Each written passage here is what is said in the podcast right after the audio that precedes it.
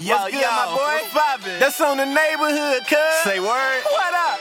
Yo, what's poppin' with y'all ashy asses? Nico in the building, making aunties bat them lashes. Melly with the jelly, making brothers do a double take. Got the hash on deck to be way more than half baked. Love is at war, hit the general, yeah, yeah, yo. Listen to the wisdom, how your love life like, ayo. All this in the hour, it'll never be a bore. So welcome everybody, this is ethnic ish and Hey, yo, more. yo, what's poppin', cuz? Yeah, you know, still banging Ducky 12 and 19, the only season I don't use. But nigga, have you heard other issue? More cut, they got more shit on there, cuz. They doing past the political shit, nigga. They doing relationship shit. Like, my girl Early mad at me for cheating no more. Yo, shout to yeah, yo. Hey, yo, nigga, have you seen Melly Mel's IG? Woo, cuz on neighborhood, she gotta be jelly, cause jam them shake like that. And she got the hash on lock, nigga. They on there for an hour, cuz. You better tune in check that shit out on neighborhood, cuz. You made it. Checked out of office to check into the sweet views of this place where the kids aren't asking for the Wi Fi. Mom, can we go to the pool? And when you're with Amex, it's not if it's going to happen, but when. American Express. Don't live life without it. Yo, yo, what's poppin'? That's on the neighborhood, cuz. Say word. What up? Yo, what's poppin' with y'all ashy asses? Nico in the building, making aunties bat them lashes. Melly with the jelly, making brothers do a double take. Got the hash on deck to be way more than half baked. Love is at war, hit the general, yeah, yeah, yo. Listen to the wisdom, how your love like life like, ayo. All this in the hour, it'll never be a bore. So welcome everybody, this is ethnic ish and Hey, yo, yo, more. what's poppin', cuz? Yeah, you know, still banging Ducky 12 and 19,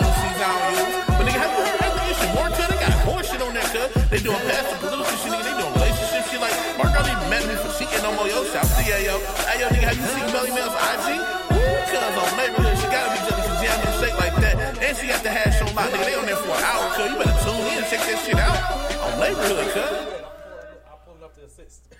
I ain't never scary. I'm on quarantine at the grip. Wanna. The one up.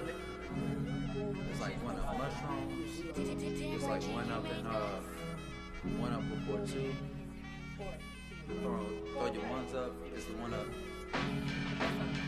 Racial sense, counting sense. I've been making money since Little Rich was a kid, but now I'm getting big. It is what it is, probably till it ain't. And people say they can't. Well, I know I can, like a soda. You know what? I'm just giving something to rap about until shows packed out. Throw hands, you got a bad mouth. Never pull the strap out unless it's home invasion or people wanna act out. I don't act out on occasion, but occasionally people wanna play with me. I'll throw the hands, I'll say the street. Got the most faith in me. I'm the one that make believe. My plans go to A to Z. I put on the table G, but I swear my hands full though. Hometown hero word to Albert Pujols. Y'all just wanna pull hoes and wear some cool clothes. This ain't high school, bro. I need you to do better. This here new air, cap locks. Like on your laptop, my pen came for Ragnarok. I've been bad before I had a clock in Chicago. They like have a pop. 99 problems and I have a lot. Fishing in the pond and I'm catching all these magic carps until I get a Gyarados. Follow me on Gary Toast. Longboard out in Cherry Grove. Life is like a merry-go. What you acting scary for? Told you before, I ain't never scary. I'm on quarantine at the crib and babe, giving me elderberries. Yeah, I'm good. Hey, best friend. I see you wouldn't sit your ass down. now Corona made you sit down. It's okay. I have all the fun for you. You relax, feel better, get your head together, and be blessed. Love you.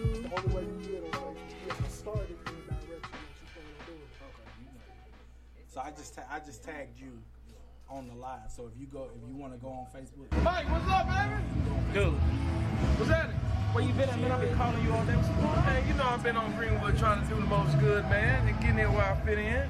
Man, look. You always on Greenwood.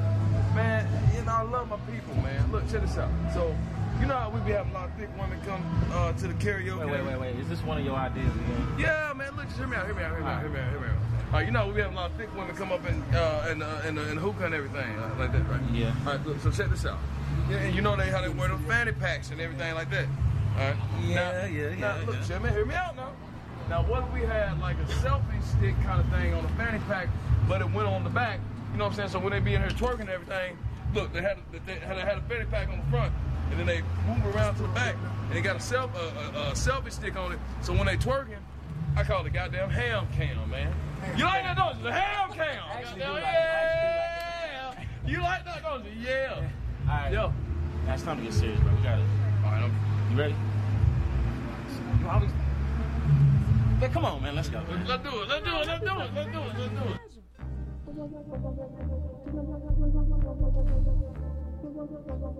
Vibes in this bitch. Pull up on me at the function. Yellow baby, you the function. We can leave all this shit. Timmy's you with the shits. Pull up on me at the function. Yellow baby, you the function. We can leave all this shit. Timmy's you with the shits and know, yeah. Girl, just let me know, yeah. Pull up on me at the function.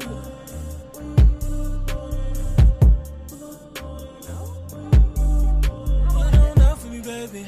I ain't seen enough of you lately. I just wanna love when you lady.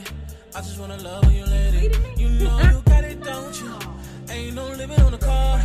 When you in love, it'll do it. Once you in love, don't lose you.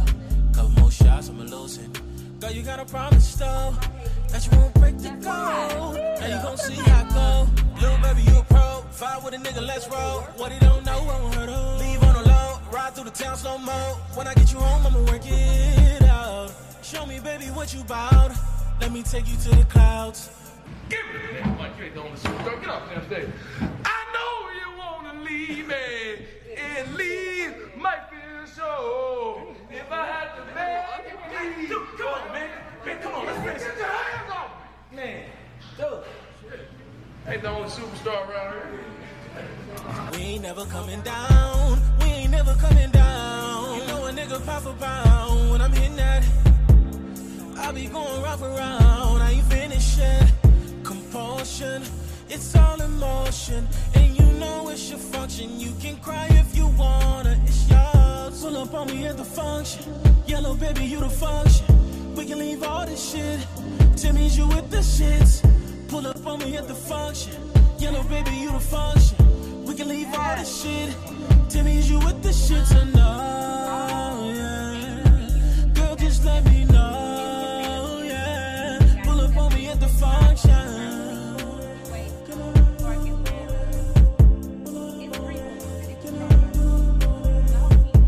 up on me at the function.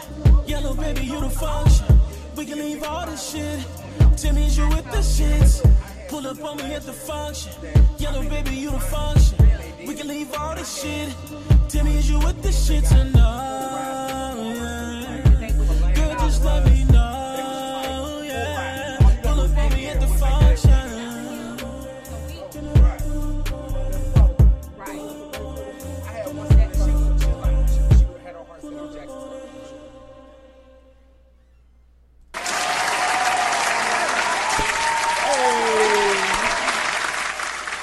Turn up, turn up, uh, turn it on up. We back on another episode of Ethnic Issue More, episode number 87.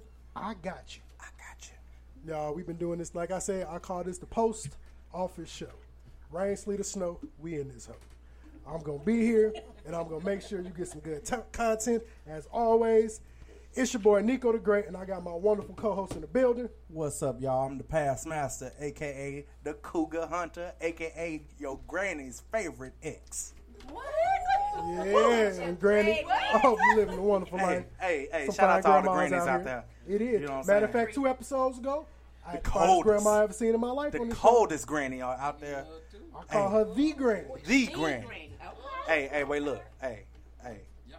I, hey, I'm You wanna okay. some- You want to be a fine grandmama to somebody? I love, I love fine grannies. Look, because the grandmas Shoot. I'm used to, I was like, grandmas Gran- now. You know, grandmas like, you about 12 years older than Hey, me. sh- hey, I'm telling you right now, this granny right here, I got a text during the show from my wife, and it said, "Don't get fucked up." During the show, I said, "Hey, it is what it is." Look, facts, man. I was like this. I was that kid. I was that kid right before.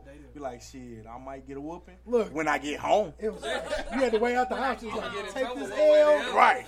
Hey, I was kid. Was I was worth kid on house L. I ain't party. gonna. I'm gonna get an ass whooping either way. I might as well go and stay out and do what I gotta do. Grandmas went from looking like uh, Eartha Pearl to, to Miss Parker. Look, and matter of fact, we called her Miss Parker, and I was supposed to do a TikTok video Yeah. with her. If y'all want to look up, I think her Instagram tripping. But Go on it's Kimmy Kimmy Cakes. Cakes three one four on TikTok. On TikTok. Find her on. TikTok. Yes, Oh yeah. Her name should be Grams with the Yams. Mhm. Because I did I did a video with one. I, I did a, uh, a stitch to her video. yeah. Yeah, she was live. It was She a happy birthday here, to me. It was like all you hear is a whisper of Mm. that Hey. things. Thangin'. Thangin'. She got that She thing, is. man. She and is. she was hella be- cool. she seemed to be hella No, down to she was hella, Hella. cool. Hella. Kicked it with us, talked shit with us, and we're gonna do a Miss Parker rendition Yep. where I'm smoking, he Craig, Yeah. and we're gonna use her as Miss Parker. So we Hell just gotta yeah. set it all up, man. But like I said, it's episode 87. We got some wonderful folks in here tonight, all around the board. We got people in the building. We got people not in the building as well, man. I'm gonna clap it up for everybody. We gonna let y'all go around. Start over here. You can say your name, and then we'll. Tamara Johnson. I am SJ Stevens, aka Big Jizz, aka your motherfucking favorite everything. Ooh. That's me. Pop your shit, cook. That's me. Pop your shit. Desirado. Peanut Hughes. Mm. The crib. First name's Michael, last name's Climber. About all you gonna get out. AKA sexy light skin. He said I be climbing up on these. What? He get on this granny. My, nigga, my brother at the end. Well, all right. We on one already. Climbing on these. Right. Round one. Wait, wait. Hey, look, he got a pen now. Now he writing it down. Climber. Let's get your name, brother, at the end. Get that name. Hey, I'm, I'm, I'm trademark, uh, and for all intents and purposes, it's gonna be Arthur T. M. Moore on this joint. Yes. So, yeah, trade to God though. we got one more Well, guest. I can't follow all that, but my name's Roderick White and I'm an attorney. Look, Hey, he hey, gonna turn that, bro. hey, hold Two on. check, Hey, hold on. We got hey. The fact that he did not use the tagline. Oh, man, like, Come on, bro. about You got to use the tagline. Listen, I could I could do all your commercials damn near by myself. So yeah, you you got to follow up. How you doing this evening, sir? I'm good. I'm good. How are you, brother? Man, we doing good, man. Glad to have you all. Tell tell us where you're joining us from right now. I'm in DC, so I didn't realize it, but you know, y'all told me to be on at 8:30, so I log on at 8:30, you know, East Coast time. So I'm sitting on here wondering like where y'all at. So uh, Hey, man, I, finally, I finally figured it out. Oh no, man, that's good. We still have some time to kill. Yes, sir. So man, we gonna we got some good interviews going on, man. We got some some random questions we're gonna pop off at people. We do a random topics portion. Yeah. Where we, well, I don't want you to think about it. I want you to say the first thing that come That, up. that rapid mind. fire gonna be hey. Be ready for the rapid fire. And Look. since we got so many people on the show tonight, I'm gonna just do what I like to do. I, like I do my students. I'm gonna just randomly call on somebody. And don't pay attention to the ones on the paper because I Yeah. didn't change them from last episode. Yeah. So I'm not using them. So you So- got me this for nothing. For You nothing. right. You For right. the rapid fire part, but the other stuff, it'd be good. Just just want to know what's off the top of your head. So as always, man, I like to welcome y'all ashy asses back. Yeah. Y'all always kicking it with us, man. Y'all always tuning in to Ethnic Issue More. We try to make things cracking on here. As always, we want to give a clap to our guest from last week. I had Dan Cam of Dan Cam Gaming in the building Yes, and. Dramatized TV gave a good episode. Uh, Hell, our longest episode. Low key was two hours and like 16 minutes. Yeah, 12, that 12 one was hella long. It was super long, but Cam also brought us liquor, which was dope. I got by the time I got to my girl house, I was drunk. Wait, look, wait, look. I ain't gonna say nothing. SJ pulled up with the hand, but she wasn't sharing though. She, she's uncammed right Wait, now. look, wait, look. He came in here with the gold bell She had- bottle and gave it to Wait, him. look, but hold up though. See, last week, my boy came in. Damn, Cam, shout out to Dramatized TV. Came in with the get with the bottle for the host. You know what I'm The saying? gold Belaire. I was like, with the gold Belaire for us. You know what I'm saying? And, and you came in here and you are uncammed. She was at Kings Highway in Canada getting that. Uncammed. Liquor store right there on the west side. oh yeah, I was, I'd have got in and got out myself too. Big Jizzle would have never did y'all like that. I'm That's SJ. That's SJ. Okay, okay. Big Duly Jizzle noted. Wouldn't have never did y'all like Duly appreciate noted. Big Jizzle we need we need to hey make sure we book Big Big Jizzle We're again. gonna bring it 'cause, back. uh, We're gonna see. We're gonna she see gotta if you come- talking. Big Jizzle gotta come We're correct. see if you talking. I come bearing gifts. I'm gonna drop it off tomorrow because now I feel bad. Man, I- we appreciate that. We appreciate that. Corporate face today. We, we like a corporate face. Well, let's get to this. We're gonna run through the, our quick little beginning part before we start asking these questions. I usually do something called a numerology corner, which Yes, I ain't got but about twelve more of those, and I'm done doing them. We're getting to ninety nine, and then I'm not doing any more. Uh, but I like how they, like I said, every week it kind of aligns with how my life is going at the time. So the number eighty seven, the meaning urges you to be ready for a period of abundance, good graces, accompli- accomplishments, and achievements. For blessings to fill your life, you need to work harder than ever before. The divine realm only rewards those who work hard in honesty, confidence, and determination. The lazy have no place to partake of the gifts of the divine realm. To make something out of your life, you need to be ready to make sacrifices and overcome challenges that come your way. Focus on everything positive and get rid of all the negatives in your life. Preach. I, I feel like that's a wonderful thing. Choose what you, you know, want to do with how it aligns with your life. I'm gonna just But say pass the collection plate. Look, but one thing always, if you're trying to get somewhere, it's a lot of negative shit that'll be on that route. You Facts. have to know how to get rid of them. Sometimes it's family, sometimes it's friends. You got it's never personal.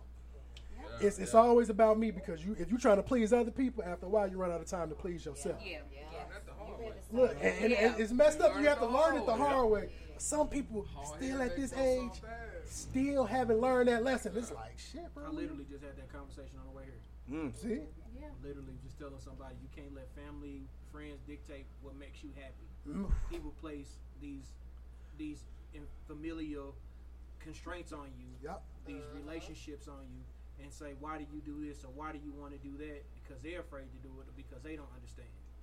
Fuck Oh. And you can Live always life. tell somebody's like that because they always kind of everything you kind of tell them about what you're doing. It's always a little snide to it, or it's always a little snake remark that to little, it. That little business, that little uh-huh. book. Oh, That- so oh, you- that oh, little- that that little. little. Oh, so you got a little Listen. such and such. girlfriend.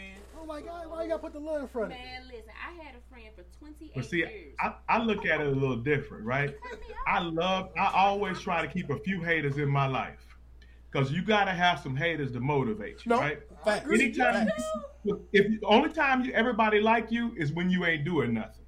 And mm. when and misery loves company. Facts. When you doing something, you're gonna have some haters. And if you don't have no haters, go get you some. No, Because you ain't doing nothing. Doing it right. Facts. Yeah. I Yeah. just the haters that I keep around are people that I wasn't associating with like that anyway. Yeah. Because it's it's so crazy to see where you're moving in a period of your life that everything is going well the way you planned it, and you be like, damn man, all the people that was rocking with me when I ain't had shit going, I don't see y'all around no more. Like y'all, them, the congratulations stop because I feel like on the back end it's like, well, why this happening to you? I hate to hear people that, well, why they got that? Well, do you know the work they put in? Like you see the glitz and the glam at the end of it. You don't know all the struggle that led up to the glitz and the glam. So how dare I question why somebody got to where they got? I'm the type of person like, bro, what you do? I don't want to know why you got it now. What you do along the way? So I can either deter myself or use it. Teach me the game, Ghost. Right. Listen, I'm a, I had a friend 28 years, so everybody, I'm super transparent about everything.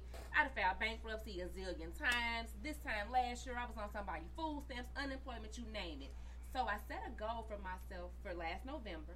I wanted to make twelve thousand dollars, like twelve thousand, like twelve and then a comma. And I made it. And I had a friend of 28 years look at me and say, oh, I been did that. Mm. Like, oh, that's nothing. I was like, no, no, bitch. Like, please hold. It's something. like, I was year before last, I was barely bringing home three thousand a month. How dare you?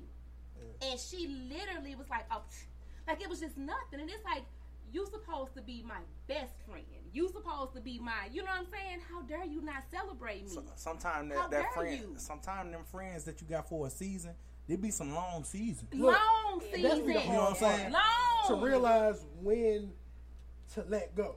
Like when every though. friendship ain't meant to last a lifelong time.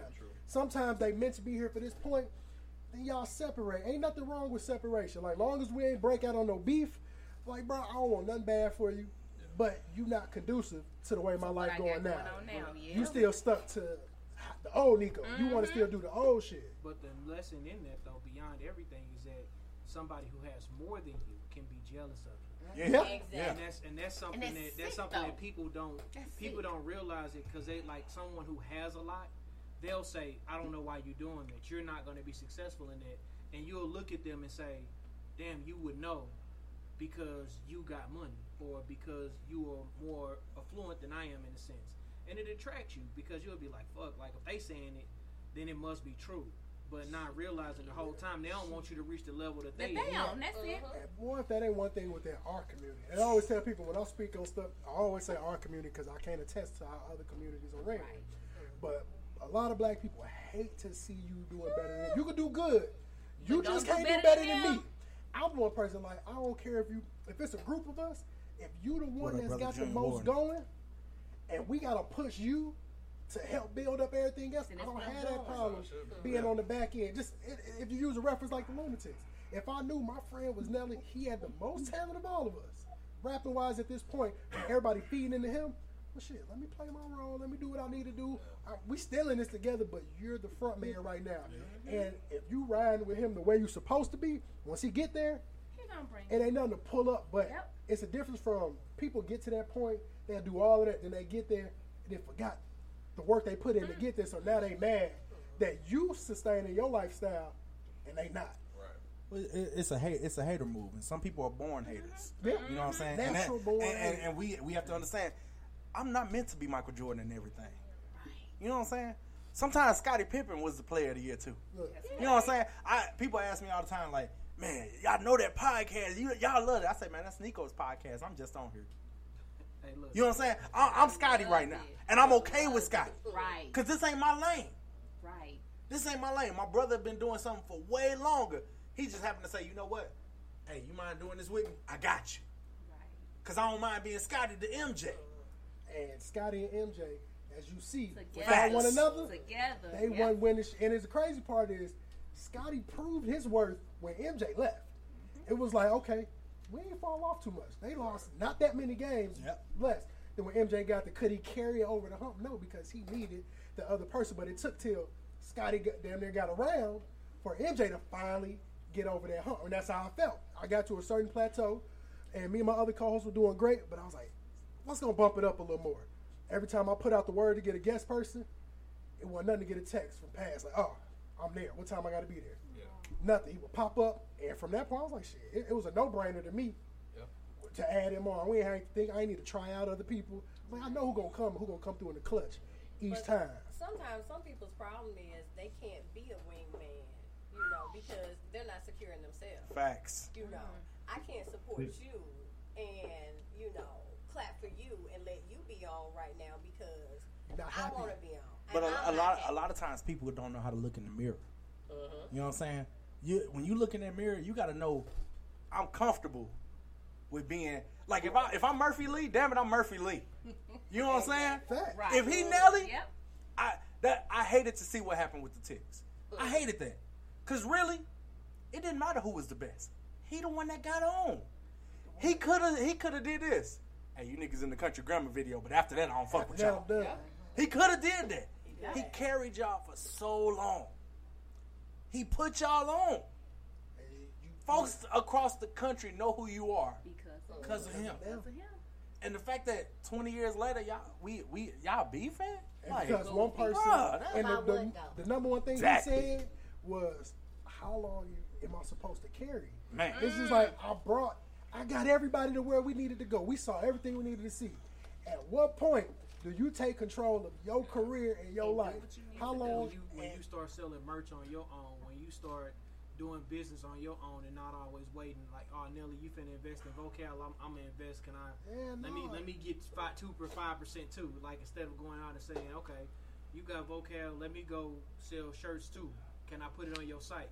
Can it be can it be sold it with Vokal or whatever the case may be? I say I said I've been telling people that all the time. Like I love to mentor like young rappers. I love to mentor young rappers and sit down with their whole crew and be like, what value do you? Because everybody want to get I, and like it's a it's a couple jewelry stores now that got YouTube channels, of course, because you know that's the popping thing for rappers to go do. So like Icebox, for instance, Mm-hmm. I see these young rappers come in with their partners. They all sit in line like, yeah, I want that one.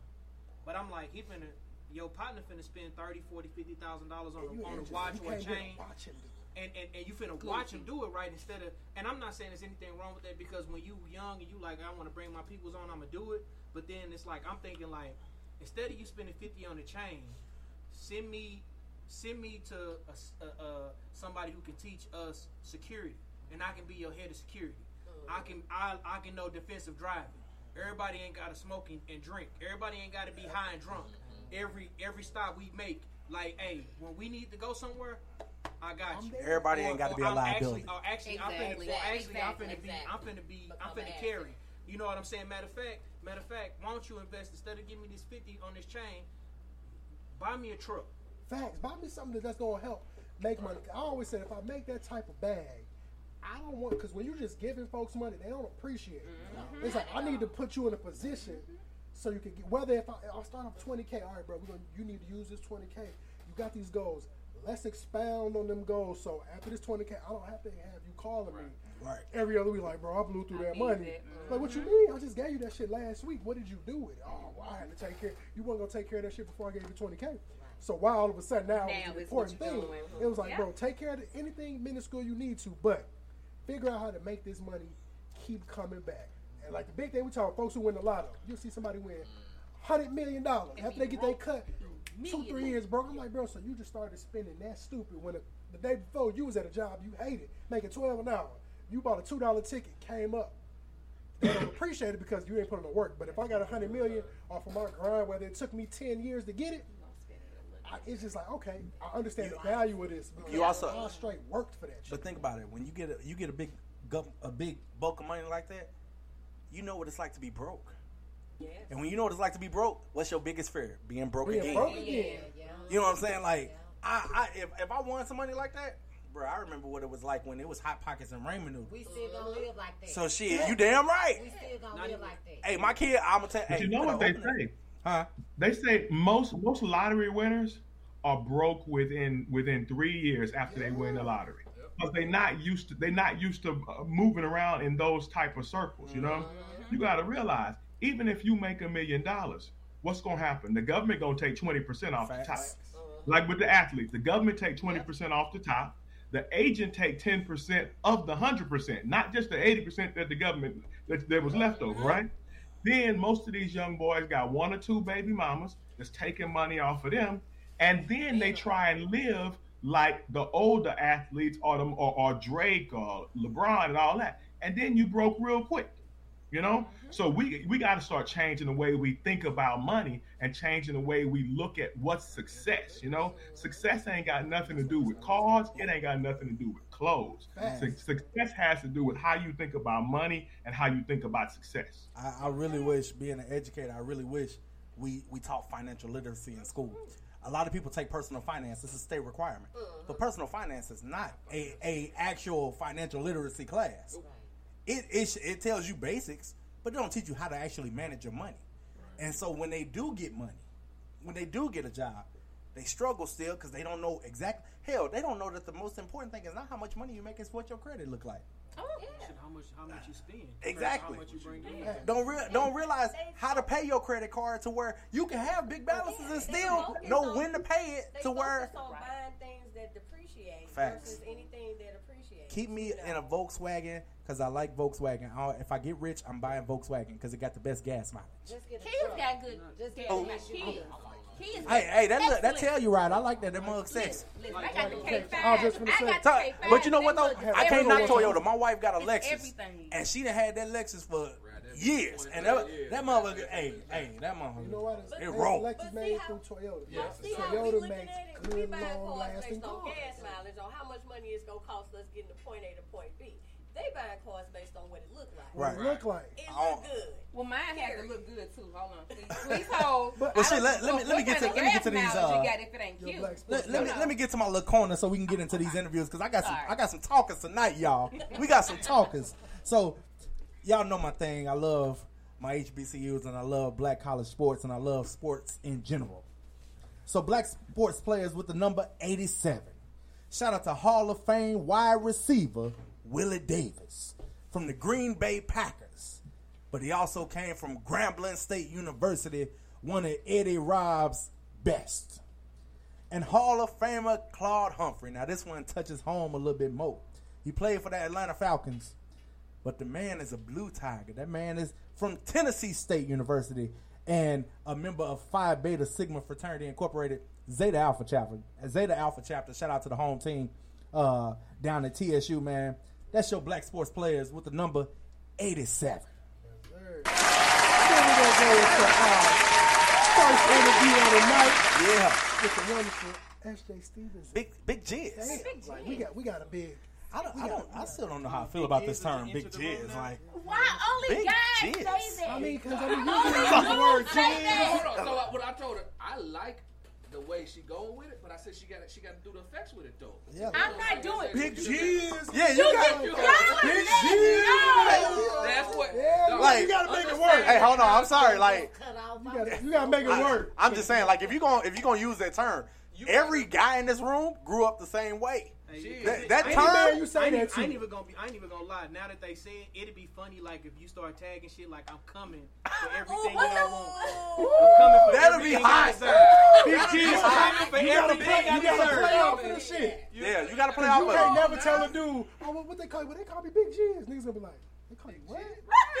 like, G's like, Yes. So let me tell you where I got Big G's from. okay, come on.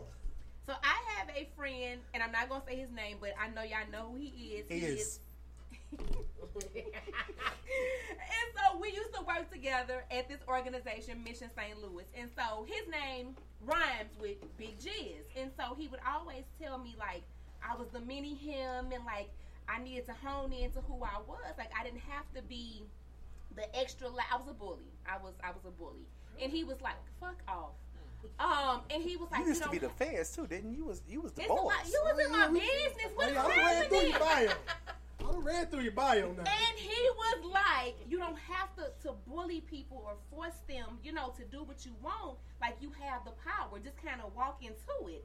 And so like he mentored me for a good year. And then when I finally like settled down and came into it, he was like, now my student, you have graduated. So I am big, I won't say his name. And you are now, instead of little Jizz, you big Jizz, like you've elevated. So actually a guy, and he was not thinking about all that nasty oh, shit. A guy gave me this the person name. giving you everything. A about it. guy gave Yeah. me this It name. don't be nasty when you partaking in it, do it? Oh, Hey, hey. Oh, dumb. I mean, dumb. people good. Come on now. Well, well, let's get let's get into this interview with Big Come Jizz. now. So, so you, you you told us where we got the name, but tell us more. Tell us how we got to this place. This place was the pandemic. The motherfucking pandemic did Mm. this. I worked for this all white nonprofit last April. They fired me in the middle of a fucking pandemic because I was not doing what they wanted me to do. I was not coming in there with COVID going on. Everybody had it. Nobody knew what it was. I got a kid at home. And so they fired me. And so I've always written grants. I'm a writer. I'm all of that shit. So I'm like, well, I'm home. I'm getting this good unemployment. It was like 900 a week. So I'm like, let's see what I can do. And so my business literally started because of the pandemic. I started off writing grants, killed it by the way. Raised over 1.1 million for nonprofits. Um, in my first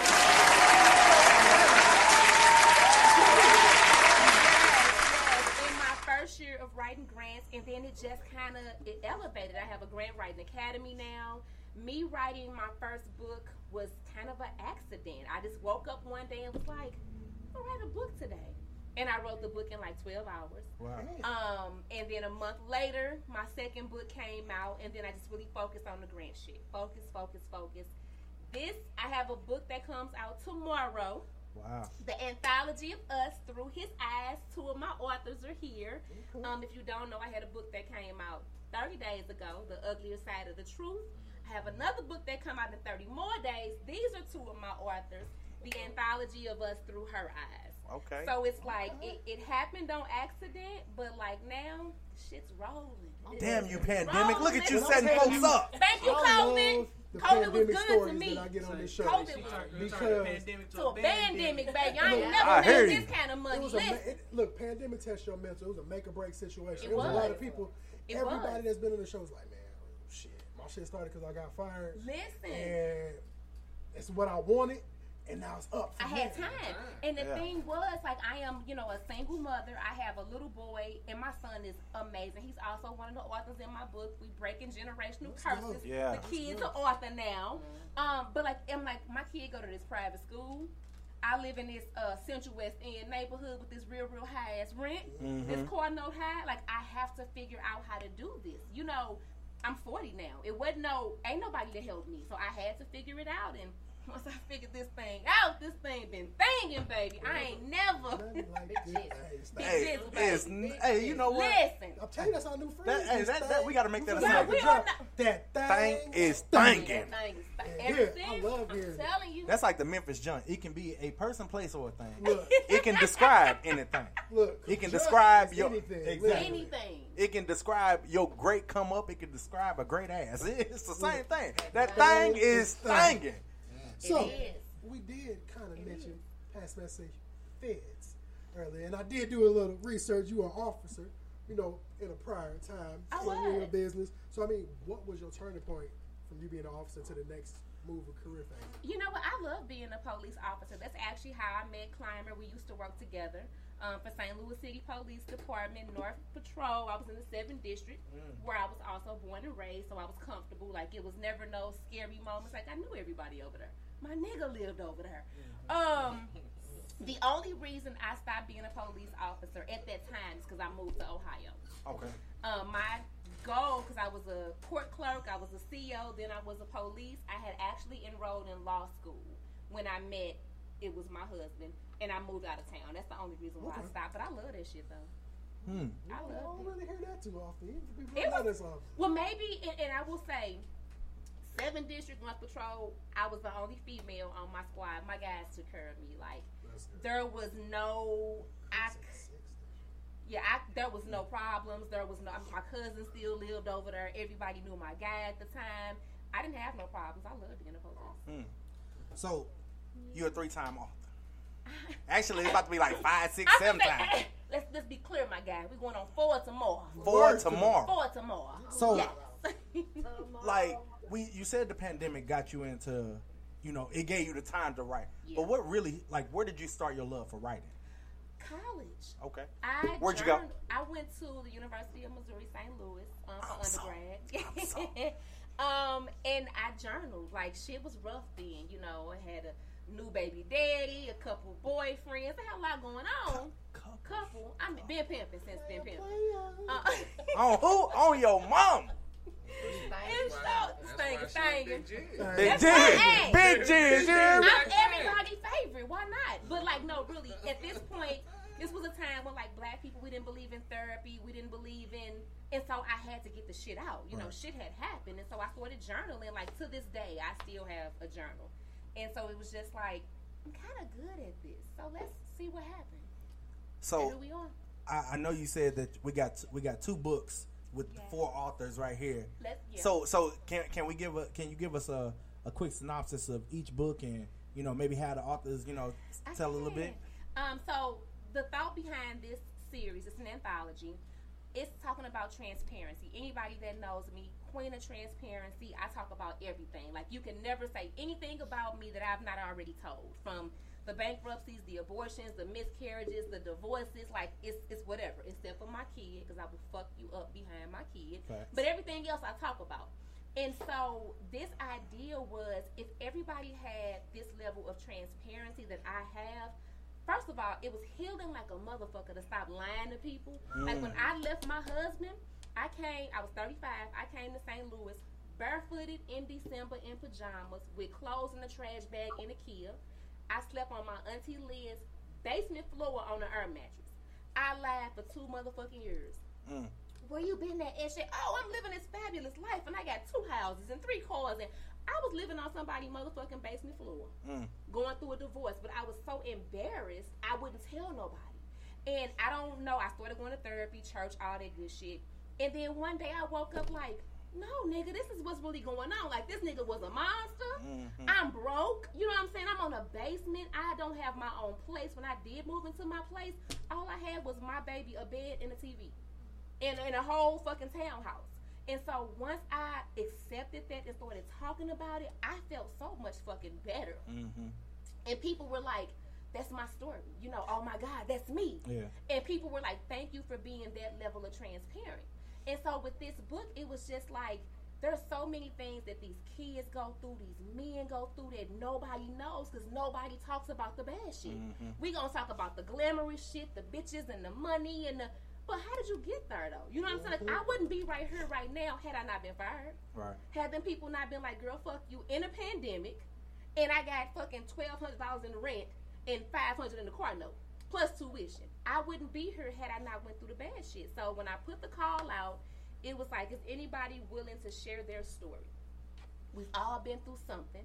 Can you talk about it? Or are you comfortable enough? So the guy's book was first, because my belief is that men are the heads. You know, you get the men together, the women and the children will follow. Mm. But we not gonna be okay unless our men are okay. And so these guys plus my son and two other guys immediately jumped on. Like we heard, we got stories, and so their book is basically about how they got to where they are Mm.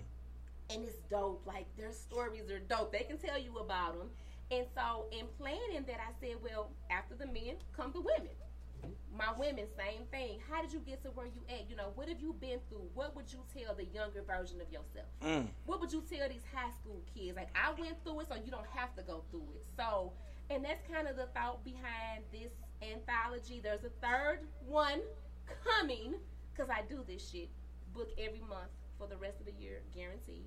Okay. Um, but so that's kind of how these two got. Shit, I want to be in a book.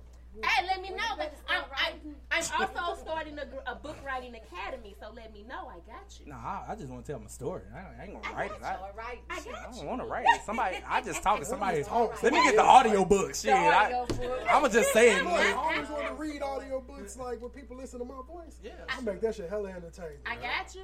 Let's go. So, so we, so we got, so brothers, tell me, like, just tell me a little bit about like your your section in the book. my section of the book, man, I speak about my relationship with my father and why I am the father that I am to my child. Mm. So, um, you know, I kind of like break down some. Um, my story is kind of like, which, you know, because we often hear about parents, either fathers that are there or fathers that are not there. And I was like in that gray area where I always had access to my father, but he wasn't like the best father. Mm.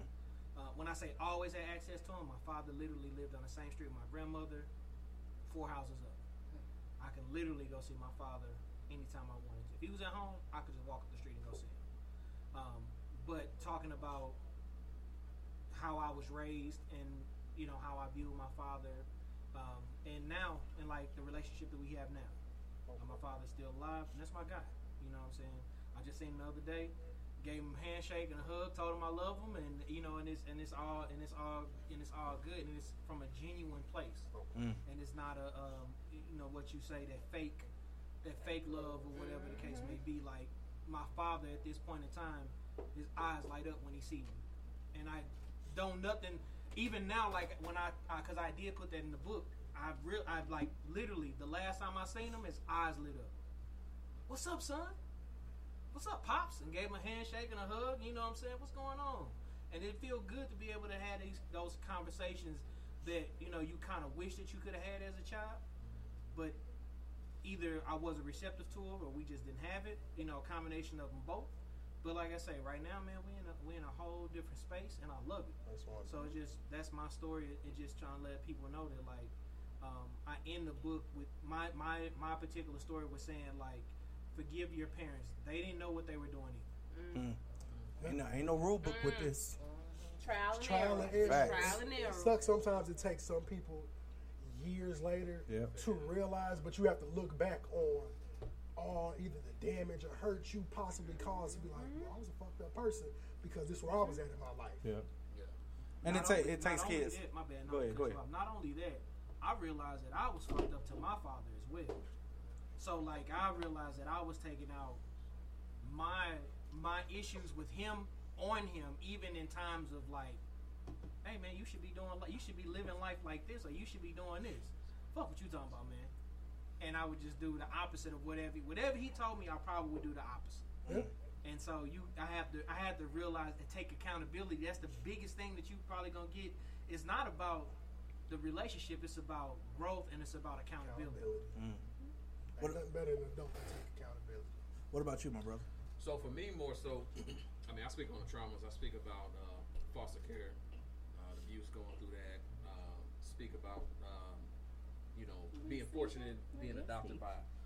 They're my parents now. I've been living with them since five, but being adopted by my aunt and uncle, my maternal aunt. I speak to the fact of uh, law enforcement, what it's like to be black and wear that blue, and how sometimes, mental uh, mindset, we get pulled in two different directions. Mhm. You have a lot of people that look at you as a savior, and when you're not doing the things that they think you should be doing, or not seeing the things that they you know that you're actually doing, they want to call you Uncle Tom sellout. And then on the other side, you have individuals who they got your back, they got your support until you knock on their door to lock them up. Mm. But then I also talk about my uh, time I spent in New Orleans when I was in education, and actually how being in education and trying to help out, you know, a lot of these kids who have all these um, issues, whatever, being drugs, violence, and things of that nature, you absorb their trauma Mhm. trying to help them. Yeah. Right. So for me, my my overall focus on, on on my chapter is to talk about the things that I've been through, but I don't use it as a crutch. I use it as motivation. Mhm. Um, and I firmly believe that once we get to a certain age where we can start thinking for ourselves and we can start doing our own research and just seeing things for what they really are and not just taking things at, at face value from what our parents have taught us or what people around us are telling us, then we can control our life and make our life that, you know, because we all got a story to tell. Right. Everybody's sitting here, no matter what, whether it's good, bad, ugly, sad, whatever, everyone has a story. And trauma comes in, in, in various forms. So it's all about acknowledging, and like SJ has said, there comes a point in our lives where we have to cut the bullshit and stop trying to put on this facade to everybody and act like shit is just is perfect, mm-hmm. Yeah. right? Because it's not. There's not one person in this world whose life is just going fucking phenomenal. Right. care how rich you are, you're still gonna have problems, right? And but ultimately, if we can control how we respond to the things that affect us, then we have a better control of our life. Mm. You see what I'm saying? And then when we start to do that, we're able to pass that on to our kids, right? And from a man's perspective, man, we don't talk about shit. Yeah. We walk Yeah. around like we hard as a motherfucker, right? Yeah. One of my biggest frustrations or, or biggest things that gets me worked up is finances. Finances are extremely important to me. If I'm in a situation like fuck, you know, I know I want to do this, she wants to do this, she wants to do that, but I'm trying to take care of this, and you know, you, we just have that ego trip, right? But now we have to get to that point because you got seeds that are looking up to us, and we have to at, at some point break the cycle. Yeah. Yeah. My father's an awesome man, right? But he grew up in North St. Louis. Back when he grew up in the 50s and the 60s, they weren't expressing themselves, right? The shit that they dealt with, you know, it wasn't, oh, hey, son, I love you. Yeah. Let me give you a hug. Yeah. Like, get your shit together. You know what I'm saying? You putting their hand I'm on gonna punch you in your chest. Right. right. We, we, we can all attest to that. Facts. But, but with us having children now, I mean, I don't have any myself, but those of us that are, I'm, I'm, I'm about to be 40 in January, those of us that are having kids, it's up to us to teach them. Yeah. It's Yeah. okay to be expressive, but let me teach you how to be expressive. Let me teach you the proper ways to voice your anger and to show these emotions. And and understand it's okay to fucking cry. Yeah.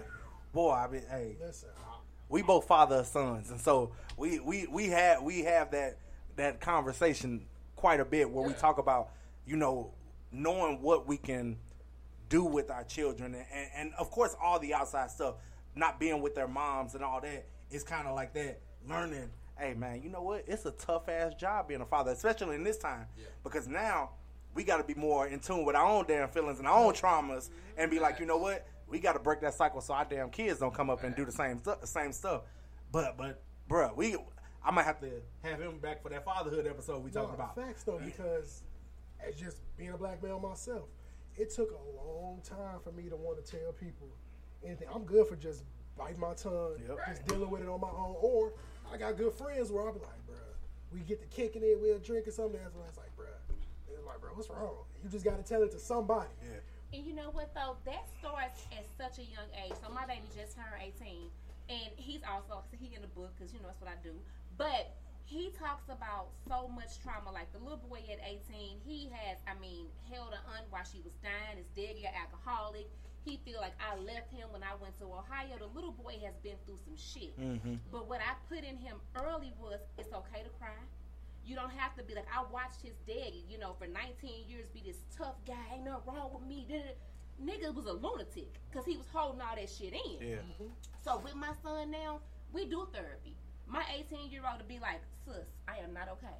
Like we have these moments like where I'm mama and where I'm sister, and I'm Mhm. fine with it. His brother does it too, and he'll tell me like, I have these feelings, and his brother was murdered, Mm. and he went through this this thing where like I will fuck everything up, and like my kid is a really really good kid, but like he got two hood ass parents. It's definitely in him. You know what I'm Mhm. saying?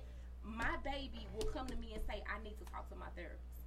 I need to go see somebody. You know, like you have to put that in these key these men particularly early that it's okay to feel whatever the fuck you feeling. Mhm. Tell somebody because you can't deal with it on your own. And And that's where we go wrong, I think, as parents. This this tough shit with these kids. You ain't gotta be tough, baby. Cry. Come on, let's cry together. Yeah. But if you don't do that, you have these damaged ass men who, in my opinion, a damaged ass man is going to ruin everything he touches. Everything. Everything. His woman, his kids, he gonna Mhm. fuck it up. Cause he, in everything. Yeah. That's why for me, with this series of books, it was so important. My women, I love y'all, but the women been ready. They book been done. Mm. But for me, the men have to go first. As as hood as I am and unorthodox, I believe in certain traditional things. We not gonna be okay until our men are okay. So I just feel like we gotta we gotta break that shit. And these- this cycle that we in, we gotta break that shit. Go ahead, Rob. Let me let me ask you something, sis. As as probably the oldest person on this panel, all right? Oh, hold on. Your Wi-Fi messing up on us, bro. Oh, he's trying to get into some. Mm-hmm. Yeah, he surely was. Froze, froze. Froze, froze. Hold on. Oh shit, where's my Yeah, phone? there it is. Hold on, we coming. We got action. I know I do. Uh-uh. He's still He froze. froze. He still froze. But yeah, so that's just my thing, you know. Yeah. Oh, wait, There we go. Hold on, you slowly coming in. No. You got Spectrum. He, he, in, he in a hotel. That's that hotel Wi-Fi. I'm gonna need you to uh, calm That's down. that. Yeah, I'm at I'm, I'm at the Hyatt, you know, in DC, but you know the the Wi-Fi don't work that good. You back in? I'll be You short. back in I'll now? be short with. As the oldest person on this panel, I just wonder, and I grew up, it was different. You wasn't supposed to feel. And I think there was some good in that. Because too how much feeling is too much feeling? Because at some point in time, it don't matter what happened to you. The only thing you got to do is get up and move on. And when we let our boys, especially our boys, get into I'm a victim, I'm a victim, it's so hard on me, it's so hard on me, then they start believing that. You know, when I was coming up in, in, in rural West Texas, raising hogs and riding horses, you didn't get no feeling.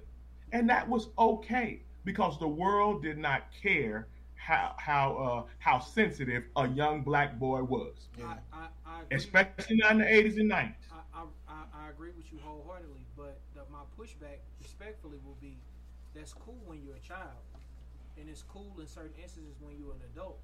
But when you teaching your children, I know people who not loved as children, like I who weren't loved as children, who never were told that they that their parents loved them. Like even I even go to like the Denzel movie, like that's real life for some people. Mhm. Uh, was it Fences? Yeah. He Like, do Fences, you love me, Dad? He was like, I don't have, Have to, to, love you. yeah. Like I put clothes on your back. I make sure you good. I make sure your belly full. Like yeah, you can you can raise productive citizens, but you're not raising people who can then be successful at being a parent. They can be successful at providing, but not as a parent when that's when you don't have that type of feeling, that type of care. Because every time your child falls, you ain't got to tell them, man, don't fucking cry, get your ass up. Sometimes they just need to know, like, all right, you all right? You cool? Yeah. All right, let it let it It's- out. it's And then- definitely So a it, fine it's, line. it's it, it is a fine line. Like there, there's a there's Yeah. a level of with my son. All right, yeah, you emotional right now, but I also got to teach him outside these walls. They don't give a fuck. Don't care about your. So so you know, and and and, and raising black men, and especially in today's time, mm-hmm. you know what I'm saying? We we grew up in the '90s. We grew up with the you don't know where the threat coming from, mm-hmm. right? It's not the white man all the time. Hell, sometimes it's the people that look like us, More than right? likely. More than likely. And, and and in this day and time, being a high school teacher, telling these kids, you know what? Hey, you know what? I don't know where your threat gonna come from. I don't know if your threat is at home. I don't know if your threat is in this classroom, in the streets. Hell, as we all know from having officers in here, we don't know if the threat gonna come from the people that's supposed to protect you. We don't know. So having to still be able to teach mentally a child is saying, "Hey, you know what? Protect me, parent. Love me, parent." But I also got to make sure you are you are aware of how to deal with these emotions because not everybody's gonna care about those emotions. Not everybody gonna see your passion the way I see your passion. And see, and I agree with everything that you gentlemen have said, but and I can only speak from my situation. People that know my son, like my son, he he he that guy. Like he is a very astute, very together young man. He's more mature than a lot of grown ass men that I know. So my thing with him and what he said to me, and I mean, I had my ways of how I was raising him, but what my son said to me was, I don't want to be, and no disrespect to his father. He said, I don't want to be like my daddy. His daddy is an amazing provider. Like, he's a dope guy. Like, hmm. I don't want to be like my daddy. I said, What you mean? Like, what are you talking about? He said, I want my kids to feel comfortable, not only going to their mama saying, I'm sad, I'm hurt, I'm crying, but to come to me as their daddy. He can't go to his daddy and say, I'm sad. He can't go to his daddy and say, I'm hurt, because his daddy is that, that manly man. Mhm. Fuck the world, the world said this, that, and the other. You have to give your kids that balance. You know, I very much put in my son, you can cry today and we can go outside and beat a nigga up tomorrow. Like, that's just the balance that we got. Your kids have to have the balance. No, I agree with You that. You gotta have a balance. Because my son, do he's about to be 11 in two weeks, and my son's super emotional, Mm-hmm. like super emotional. But it'll, it's something to happen, and he'll look at me like, I know he want to cry, mm-hmm. but he just don't do it. And I'm like, bro. Let it out. I'll be. I tell him I'm like, look, because he'll sit next to me and just do that little whimpering noise, and I turn to him because I'll be like, hey, if you gonna cry, bro, cry. Get that shit out. Out. Yep. But move forward after that. I'm like, cause you whimpering, I know what you want to do. You sitting up under me is not gonna make me do no more. I'm like, if you hurt, I don't care about you crying, bro. I'm like, I've been wiping your ass and all that since out the gate. So you crying because you you jumped off something and hurt yourself because he know I'm gonna tell him. That's what you get. Like, but it's a lesson to it. Cry. It hurt. Shit hurts. Yep. But now it's over with. I'm like, cause I'm like, did you get it out? You good? Mm-hmm. All right, now you back running around doing the same shit that made you cry the first time. So holding it in is just going after a while because I was one of the people I tell people all the time, like, bro, I don't cry. Not because I don't want to. My big thing, I was like, bro, my face used to get ashy and all that shit. I ain't have no like I wasn't dealing with that. But I knew how it would take. I'm one of the people. Something devastating in my life can happen. I won't cry, but I can watch something on TV and sit in Bam. and I'm Man. like, bro, what the fuck? Come I'm like, bro, the no, tears man, don't from? say that. Brothers, we cry at funerals, man. That's it, bro. No, for real though. I- But you- yeah. but you only what, cry at That's what I'm funerals, saying. man. That's it. Everyday shit happens. I'm like, bro, that's fucked up. But it won't bring a tear to my eye. But I can watch something where I can see like a situation where you see a, a kid never met their parent and somebody recorded a whole video of it and put it on the internet. I'll be in the room like, I cry at homeward bound. Bro, what the fuck? Hey, hey, you know what? I, I ain't gonna lie. I've, I literally, I think I was, t- I told my students this story a couple days ago. I, I'm not the, the biggest emotional person at all. I, I didn't do well with that part of growing up. Now, literally, I got with my wife and we, we was at the mall. This was like two Christmases ago. We went to the mall. I'm a big Christmas person. Let's go to the mall. Went to the mall and she saw a shirt and I was like, oh, that shirt nice. And she went and she found my size. Then she started grabbing more shit and I'm like, what's she doing? And then she went to the register. And it hit me. I was like, oh shit, why am I tearing up in the mall? No. And it was mm-hmm. because you know what? As a man, I was so used to providing. Yes, sir. I was so used to providing that. that for the first time somebody was doing something for me, Say that. I was like, oh shit, is this what love is? No, my girl did that to me, buying me stuff for my birthday. And she tell me now, my birthday ain't till March. She like, well, yeah, I'm planning on it now. I'm like, hey, chill out. I'm like, hey, you ain't gotta do all that. I'm like, not because I don't want you to. Exactly. I'm like, 'Cause you ain't never had it. I'm I'm like, bro, I'm be sitting there looking stupid. You gonna buy all this shit, next thing you know, I'm being here boo-hooing because I'm not used to nobody. And I seen, I seen the rapper, G Herbo. His girl bought him all this shit, and he's so used to the chick he had before. Everybody on camera, he just boo-hooing because it's like, damn, bro, somebody care about me genuinely, not Yeah. because what I do for you, Yeah. but because you like, bro, I really rock with you. You a good person. You do right by me, so I right have by no you. choice but to do right by you. And I, don't Yep. think, I do little shit where my girl be dealing with a lot of like self issues where she'll tell me like, man, you know I'm going through this. I had these issues. Like, you don't have to be around for this. I'm like, I'm like, do you want me to leave? Because I'm like, you want me to? I dip. But I'm like, that you see that don't bother me. Like, I, I know when you in one of them moods. So I ask you, you good? I'm gonna ask you. Two, I'm on the. Per- I ask you two times. One time, I'll give you a chance. I'll wait a couple minutes. Are you good? No. Then after that, you can't get mad if I don't know what's wrong with you Right. because I gave I you a chance. asked, I But if you asked. come I back am not a mind later, reader. Well, I'm sorry. She, but she wanted of them. I never had a woman that apologized. She like, hey, I'm dealing with this. I'm sorry. I've been treating you like X, Y, and Z. And it's just like, usually other motherfuckers, you be mad. But I'm like, I already know this why you're doing this, so it doesn't blow me. So it's nothing wrong for the brothers that is. Listen, have that emotion. Hell yeah. Especially if you, if you can find a woman to bring the emotions out you. Just This don't shit. be fucking. Just don't be crying every time you get get every time something don't go your Yeah. way. Yeah, Yeah, don't do that shit. We do not like Don't- don't abuse the We do privilege. Not like soft niggas. So- that's what I tell my son. I'm like, hey, it's nothing wrong with emotion, but don't be in here crying just because something ain't go your way. Nigga, you or lost you the ain't game. Get what you want. Like now you in here boo hooing, but I'm like, cry for a reason. I remember the first time he got in trouble in school. He didn't even do that. The teacher, all she did was tell me he was talking. My son, a straight A student, since he been able to obtain grades. He knew he. I'm like, all right, cool. I'll talk to him in the car. I said, I look in the mirror. He just. And I'm like, bro, what's wrong with you? He not used to getting it. And I'm like, bro, you're not even in trouble. All she did was lead a class, told him don't talk. She walked in. He was one of the few kids talking to somebody else. I'm like, bro, me and her laughed about it in front of you. You ain't do it. But he got to the point, he boo hoo in the car. All right, do you want to whoop it? Like, so you feel better about I'll this? whoop you if you want like, me if you want to cry, if you want your tears to be justified. I know Because that's the biggest thing I hated was, what you crying for? I'll give you a reason to cry. I'm like, so the ass whooping you just did wasn't the reason for me to be crying. bro. Right. I was Right. looking at my daddy like, bro, you just beat the shit out of me for 15 minutes, answered the phone for my mama, and then came back and continued the whoop me whooping. again. But then gonna ask me, what you crying for? But some of the whoopers I get, after the whooping, I walk through the hallway, I get pulled to the side, I get that hug, like, this is why I did X, Y, and Z. That's the thing. Give me a lesson behind the Yeah. punishment. That it, it, it, the the accountability now as a parent is this: don't beat me just cause. Don't yell at me just cause. Uh-huh. Give me a reason why. So that way I understand why you did it. So that way we don't have to go back down this So road. and if we do, you know your ass whooping is deserved. Exactly. Because we went through this part. I, bought- I whooped you. I explained the whooping so you know what was wrong. But after that, it, like my daddy be like, so you just gonna keep doing. So it's fuck me, huh? Mm-hmm. and it's like you be thinking like, I complained about the shit then, but all my ass whoopings was justified. Not because, and it's here people now. If how you raise your kids, how you raise your kid. I don't have to whoop my son, will I? I'll tear that ass up. I have not But- whooped my son in 11 years. I haven't. My son He got bigger than not you too now, long too. ago. But I maybe some months, but I don't have to because my child's doing something wrong. It's just him being too turned up in the crib. I'm like, bro, you get everything that I wouldn't have got a whooping for as a kid. You do straight A's, all of this. You don't give me So no there's no issues. you don't talk yeah. back. That's None of that. So it's mm-hmm. like, bro, me and him get mad. I'm like, the most I tell him is, bro, sit down. Like I'm tired of you jumping off my couch. I'm tired of you doing. is he? He about to be 11.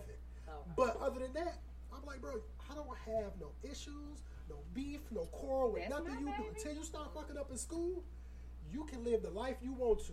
my I'm like, bro, you want something? If I'm like, if I don't feel like, I'm like, hey, ask your granddaddy. Because you doing what I did. My dad was like, I'll buy you. He told me, I'll buy you any car you want when you graduate. You graduate top of your class. Even with that goal in mind, I still ain't do shit in school. Still ain't do shit because I knew it wasn't in me. But my son does that. So I'm like, you want something? I'm like, call your grandpa. See what he say first. If he don't go with it, because I'm going to spend your money first. Now you get it. But he be like, hey, Papa, my, my birthday coming up, man. Can I get any games since what he done got in the past couple years? My daddy don't budge because it's like, shit. He's been bringing home straight A's since So you deserve it. You That's deserve how it. I am with my Yeah. baby. That listen, that You little get what boy, you want. the little boy just had homecoming.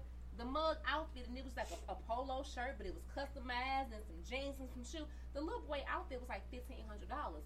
A year ago, I could not have afforded a fifteen hundred dollar outfit for one day, but now my son's a straight A student. He don't give me no problems. You can have whatever the fuck you, You want, want, as long as you ain't causing no whatever you want. It's nothing. Before I, I, cause I, I, we, I know my time. and I, that'd be my job. I'd be like, hey, we don't keep My us on time. Sorry. Before we, before we get ready to transition, I uh-huh. got two more questions. Okay. What was like the biggest obstacle in creating a business? Um, I am. I'm a workaholic. I Mm. used to. Pete, they can tell you I work 20 hour days like nothing. Like it's nothing. I'll be up all night. I'm emailing them at three, four o'clock in the morning. My work Stupid ethic. shit. And, and it was stupid, but that's just how I work. But there had to be a balance. You know, I got sick in December and I had pneumonia, bronch. I had everything going on in the world. I didn't know because I never stopped moving. And so my time management, like if I set a goal, I'm going to accomplish it. Mm. Almost to the point of like detrimental to my health. So time was the, the biggest thing for me, I think. Okay. So, I mean, what is next for the business? So, um, as I said, I started off as just a grant writer. I don't want to write grants no more. I'm so sorry, good people, but my thing is the same with this project. I want to show people how to do the shit for themselves. Mm. So I'm transitioning from grant writing to a grant writing academy. I'll teach you how to write your own grants, and then you can go write the grants for somebody else. With this book that I'm doing with these guys, if you're an author, there was a fee at the beginning, but for the most part, this y'all thing, you know, I'm putting them in a position where they can put author on their resume. They can sell their books. I'm not getting no money off of their book sales. I really want to see people in a position to win because I've had so many dope people put me in that same position. So Mhm. now, like, it's just that. I mean, I got another book. Like I said, I have a book literally coming out every month the rest of this year um, my book writing academy, the grant writing academy. Don't forget my ladies' books comes Yeah. out um, October the twentieth. So that's it. I want to see. Yeah, I- Let's go. I do this. Listen, my book before this, the uglier side of the truth. I wrote the motherfucker and self-published it in 17 days. I do this shit. Okay. Like I, I, I do. Un- unhumbly. Unhumbly. no, I do this shit. So so where where can people find you? Like if they want to contact you, where where can they find you? So it depends. You want to find like Big Jizz or SJ? Because it's a couple different of us. Well, shit. Today, today, baby. Let's- we done determined that a long You time so ago. petty. So if you want the politically correct me, you can find me on Instagram at Shamara Stevens. Um, if you want the ratchet 31 days of SJ, your nigga favorite, everything, I swear to God, ask him. Um, I'm just saying, I stand on that. Listen, a nigga ain't never unloved me. Ever. Duly noted. A nigga ain't noted. never unloved me. A nigga ain't never left me, broke up with me. They love me. They they bitches love me too. Um, SJ Stevens, SJ Stevens on Facebook, SJ Stevens on Instagram. My website is sjsbusinessbuilding.com. Pop your shit. They love me. Oh, I would love me too. We got a quick music video break, and then I gotta holler at my man's attorney, Roderick White. Now, I got some questions. I've been waiting to ask you since the first time I heard one of your commercials. Damn, the Cardinals lost. Ain't that a bitch? Did they? All right, all Yeah. I don't give a damn. They have to win. Yeah, they ain't have to win. But I'm just saying that I, I was, We'll they already, they already made it, but it was the, it was the streak now. Yeah, they did what they did. Well, they had to lose. I'd rather them lose now than Then the playoff. Then Hey, later. I, I'm a firm believer. man, I never, kept I going. never like teams that go undefeated in the regular season. Like, if you're in the regular season, don't go undefeated. Don't go these unfair streaks. I Uh, like real hate and fake love, feel like I'm stuck between. Uh, I feel alone while I'm fighting demons. And if it's up there, then it's stuck up there. No, it ain't leaving. Slap the windows, hit the lights so they can't see us creeping. Pain towel, all this pain that I got in my system. We was supposed to be like fam, how could you turn against me? Ain't no love lost with me, cause I never received it. Real hate and fake love, feel like I'm stuck between it. Confessing to my girl, I'm fucked up in the head. I know it, baby. PTSD got me jumping in my sleep. I'm fighting Satan. Some shit I did, some shit I seen in my past drove me crazy. Thank Jesus for my granny and my mama. Know they praying. How the fuck I gave you number love, but you still hate me? Knew you weren't real, why it surprised me when I saw you changing. Gotta watch who I show love to, cause that shit get dangerous. I'm just told by what I love, and I won't never change it. Crazy part is I still love you, even though you did some fucked up shit. My mind gone, my heart gone, and my soul so pissed. You can blame it on my city, why I told my shit. And you can blame it on my past, I can't trust like real hate and fake love. Feel like I'm stuck between them. Uh, I feel alone while I'm fighting demons. And if it's up there, then it's stuck up there. No, it ain't leaving. Slap the windows, hit the lights so they can't see us creeping. Pain towel, all this pain that I got in my system. We was supposed to be like fam, how could you turn against me? Ain't no love lost with me, cause I never received it. Real hate and fake love, feel like I'm stuck between it. You always show me who you was, it's my fault, I ain't believe it. I won't say shit, I keep my space, just know I got my reasons. Shit, I was taught it's cool to cry, you just can't let them see you. Ain't no mistake, and I chose peace, don't take that shit for weakness. Shit, I seen family from first hand turn from dealers to users. I seen partners kill they man, don't question about how I'm moving. I know a bitch that set a nigga up, they move them more ruthless. Real hate and fake love, I swear that shit get confused. Like real hate and fake love, feel like I'm stuck between it. Uh, I feel alone while I'm fighting demons. And if it's up there, then it's stuck up there. No, it ain't leaving. Slap the windows, hit the lights so they can't see us creeping. Pain towel, all this pain that I got in my system. We was supposed to be like fam, how could you turn against me? Ain't no love lost with me, cause I never received it. Real hate and fake love, feel like I'm stuck between it.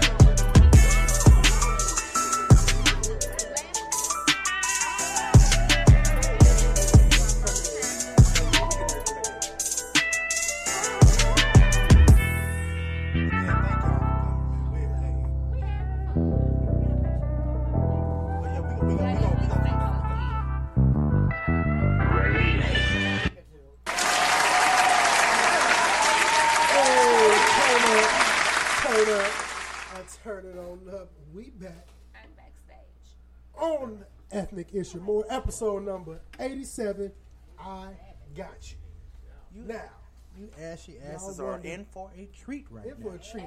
Like I've been telling people, anybody that has watched this show, I have made 50, 11 comments, Yep. jokes, Yep. whether it was good, bad, anything. I've been telling people for years, I'm going to do one of these 401 pain commercials. Hell yeah. 'Cause They need my voice on there, and it's something we got to say. And I finally got the man, the myth, the legend, Attorney Roderick White. For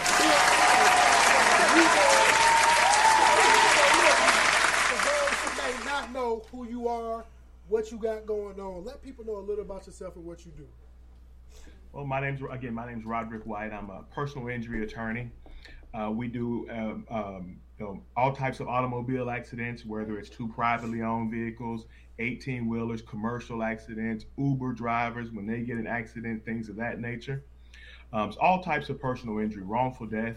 That's what we do. I'm originally from Texas, but I got to uh, St. Louis just as fast as I could, and I will be at 20 years practicing law in November. Dope. So it's been a while. Congratulations. Okay, congrats.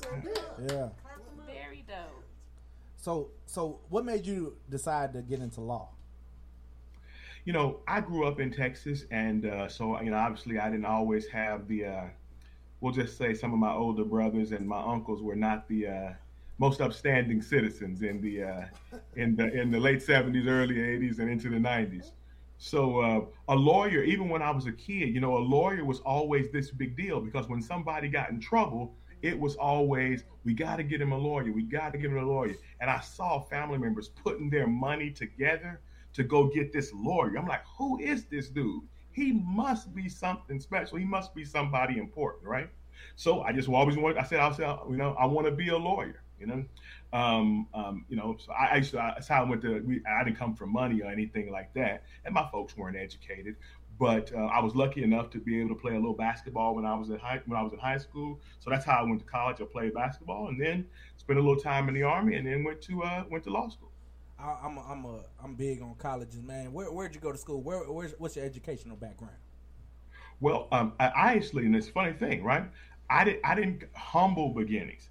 I am a proud graduate of Cisco Junior College, Okay. small small college in West Texas, and then from there I went to uh, Louisiana State University, LSU in Baton Rouge, LSU. Death and I went to and I went to law school at the University of Houston.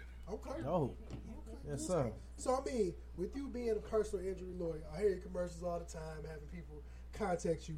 What are some main occurrences that you see when you handling handling your cases? You know, in regards to motor vehicle accidents. Well, you know, one of the biggest things we're dealing right now, and we call it distracted driving, right? It's when, you know, everybody, they're on their cell phone. Uh oh. Uh oh. Damn. He not at the right hotel. That Wi-Fi not right. No, he's still on mine. Oh shit. No. Everybody going out. Hold on, y'all. Hold, Hold hold on. on, one, hold on one second, Rod. Hold on one second. The Wi-Fi went out completely. No, Everybody. us. All of us came up. There we go. Okay. There we go. Something happened Okay. to Wi-Fi here. No, no, no worries. But I was just saying, you know, distracted driving is the most dangerous thing out there. And it's one of the most common things because, you know, people are putting on makeup, checking Facebook, Instagram, text messages, emails, all kind of stuff like that. And you'd be surprised how long that takes you off of the uh, your mind and your body away from the driving task. So we- we get just a ton of cases where somebody is involved in distracted driving, right? So we've, you know, to keep the community safe, we've got to one, we've got to stop distracted driving. We've got to save the phone calls and the text and stuff for later on. But it also just produces a lot of accidents. And that's what I do. I help people that have been harmed by other people when they're doing something they're not supposed to do. So short answer to your question is distracted driving. Okay. So, out of the cities that you can represent legally, who has the worst? Well, first, where all do you practice at? And then tell us who got the worst drivers. So I'm I'm licensed to practice law in Texas, Missouri, and Illinois. So I do business in Dallas, Fort Worth, St. Louis, Kansas City, and Chicago. Oh, oh, oh and by far, I'm by from that area. far, Definitely not worse than here. Chicago is the worst said drive. Chicago. Chicago. The shy is it's horrible in the shy. man. It's horrible. Shit, listen, It's horrible. What side you Driving- driving on? shit on seventy. On, on south side? No, just On seventy. Uh-uh, period. Uh-uh, see now, uh-uh. Seventy ain't nothing but death lane. Like if you don't get shot on there, you gonna get uh-uh. ran I was gonna over. say that's the problem. If they want to get shot on seventy, fuck an accident. Chicago just got way more people. Dri- now, depending on if Yeah. you hit like 294, all of that, it's hard. Everybody trying to You'll be go from like four in lanes to five, and the lanes get to be like this big. So I can understand a lot more distracted driving, text like stuff like that happening there. Because you got more Just because traffic there, You too. got way more traffic, and the There's more lanes people, yeah. Are so much smaller. But I'm talking about as far as just reckless driving. St. Louis, I've never seen nothing like it before. I tell people from downtown to the airport is the autobahn on seven. They do- You they go at whatever speed through. you choose without dealing with too many repercussions. Yeah. That's Now don't tell anybody in Chicago I said that they was the worst driver. Oh, look, I'm from Uh, the They area. They already know, heard they you. know what I'm They saying. already heard you. So so what made you you so we we found out about you from the catchy advertisements. Advertisement. didn't know Not how that nigga said advertisement. that. Advertisement. So Question. so I hate all right, it. all right, So- all right, all right. And I saw that. I saw in your email. So what happened was right. So you know sometimes we you know we're recording these spots, and then so this this this phrase that you're talking about. If you notice after uh, at some point in time during all lawyer commercials in Missouri, this, the Missouri bar requires us to say this, right? They require us to say the choice of a lawyer is an important decision and should not be um, based solely upon advertisements, right? Right. So one, we don't want to take up a lot of advertising time saying that, you know, that long because it costs to be on the radio, right? Right. So you want to get somebody on there to say it real fast, right? So you want you want to fulfill your obligation to have it on there, but you don't want to take up take up take up all your time, right? And for some reason, I don't like to say it myself, so I will always have somebody else say it, right? Well, it just happened. I don't know who. I didn't know who that dude was. who said that. He was just somebody that was happened to be there in the studio. I said, "Man, can you say this real fast for me, so it sort of have some distinction between my voice and their voice, right?" I, at, at first, it, it, it didn't it didn't sit well with me, but I was tired, and we just went ahead and blazed, and I knew that was something that people was gonna catch on to, right? Hey, the, that literally that literally caught all of us. That That's the most Like, talked nigga, about line. what? hey, everybody, when you listen to the radio, you hear that, and you be like, "Wait a minute." Now, Made me think I've been saying this shit wrong my whole life. Right, I'm right. I was like, that's I'm not how you say that. I'm clapping it. I'm like, advertis. Like a kid. I'm like, What are the this- syllables here? What are the syllables? I'm like, I've been taught wrong all my life. I thought it was advertisement. I'm, wondering- I'm like, bro, this nigga Hey, need well, you a know for that. No, I, I just automatically assumed it was a white person say, way of saying it. It's like, it's No, like I didn't know what the hell it no, I'm was. it's like the difference between saying mature. You hear some people say Mature. Yeah. That's what Yeah. I. That's what I thought it was. I Yep. was like, I think I this is the white too. person way to say. It took me three No. more times, and I'm like, you know what? Right. Oh, I'm like, English. this had to be a one take thing. And It was a brother that said it. I It was know, a I, brother. know. It I was a heard brother. the back. I heard it the voice. Definitely was I a just, all I want to know is what school district did he come No, from? oh no, no. That's all I want to know. I, I want to know because I need to apply for that school one of them district and just tell them, "Hey, don't let this shit happen." He was to old time, but that was recorded there in St. Louis. Oh, I already know it. SLPS. Oh, SLPS. I said, oh, this is St. Louis nigga. He tried to take away all Yeah. the extra long R's. He was like, advertisements. What the fuck is that word? I'm I'm talking, I wrote it out and Because if everything. you- I'm if like, you is this just said- spelled you just said it- different? If you said it how it's supposed to be said, it probably took But you know- two seconds. Hmm. Right. Just So- use the correct pronunciation. But you, but you know what they say? All publicity is good publicity. It's good. Yeah, And even though y'all talking about that, it made you pay attention to it a little bit Exactly. more. I get excited when I hear your commercials come on. I'm like, well, who be writing this shit? So- So I'm like, they got some good producers in this month. Right. Like, did you did you have a, a, a say so or a hand in like the beats and all? Because literally every every time it come on, it be like it be turned, it right? bop like It's better to have you be like shit. Let me turn the damn commercial up and you and you dancing to it. You it was a young uh, a, a young brother, kind of like them in the videos y'all be playing, but it's a young brother in uh in, in, in Fort Worth. His name is uh we call him Ricky Rax. He was on a uh, basketball team that I used to sponsor, right? AAU basketball team I used to sponsor. But just a good kid. And you know, these kids now, they making music in their garage, you know? Yeah. Yeah. So it sounds like, and he's and he's a talented young man. Uh, but you know, it sounds like you know he's doing this in some studio in New York City. Man, he doing this in his mother's walk-in closet. I mean, and producing I need great him. stuff. And, that- that- You and know? it was dope is that you put them on. You know what I'm saying? Yeah. Because because literally everybody I talk to, everybody that hears those commercials, be like, "Hey, this mug, like, I'm not- matter of fact, I typed in your name on Twitter just to see if I can see what people say. It was so many recent tweets. I was like, damn, that attorney Roger White commercial slap. I need to get on the phone. It was like a whole Listen, I thread need that guy. talking about your Yeah, commercials. Like, I need that. I never. Now, now, bro, mine is not 411 pain. That's oh, different Oh, than is it? mine. Mine is the I got you. That's two Okay, different. That's two different Yeah. folks. Yeah, attorney Two different folks. Two different folks. But you know what they say. Yeah. You know, Turn that, turn that wreck into So a check. yeah." yeah, that's me. So- That's. That's. So speaking of that, speaking of bitch your that, style then. so 'cause- yeah, because it's, it's a whole. It, somebody literally decided I'm gonna do what he do. yeah, make a commercial sound similar. I 'Cause thought it's that was dope. all in one. Now, Well, you know what it is. I mean, let's be real, right? When you know, I, I- I'll just say it, right? When white folks see a black dude making some money Yeah. doing that, they're gonna turn around and do it and do it. Because I was the first one in St. Louis with them hip hop commercials. Yeah. The very first one. And now, you know, you're just gonna see more and more of it.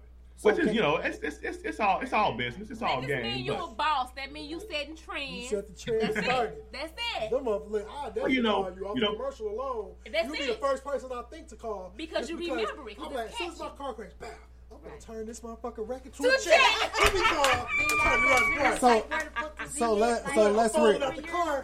What you do is say, I'm turning my wreck into Into a a check. check. So I need to know, Attorney White, can you really turn a wreck into a check? Damn right. Man, if- uh, that's what I've been doing for 20 years, man. How you think? So- I'm all the way from So from uh, I- from Texas to St. Louis to, to to Kansas City to Chicago. That ain't cheap, brother. Listen, So you so let, so so, so tell right. me so tell me like you know because we we from St. Louis, right? Brown and Crouppen been talking about they they, they stats for years, right? Tell Don't tell us how, how how much have you gotten your your clients for for the, like what that check look like? overall. Like over 20 years, are you talking about Yeah, just- individual Like the checks? Just- average. just- the average. Kind of like yo, your average person or your ma- your Give me your all star stats.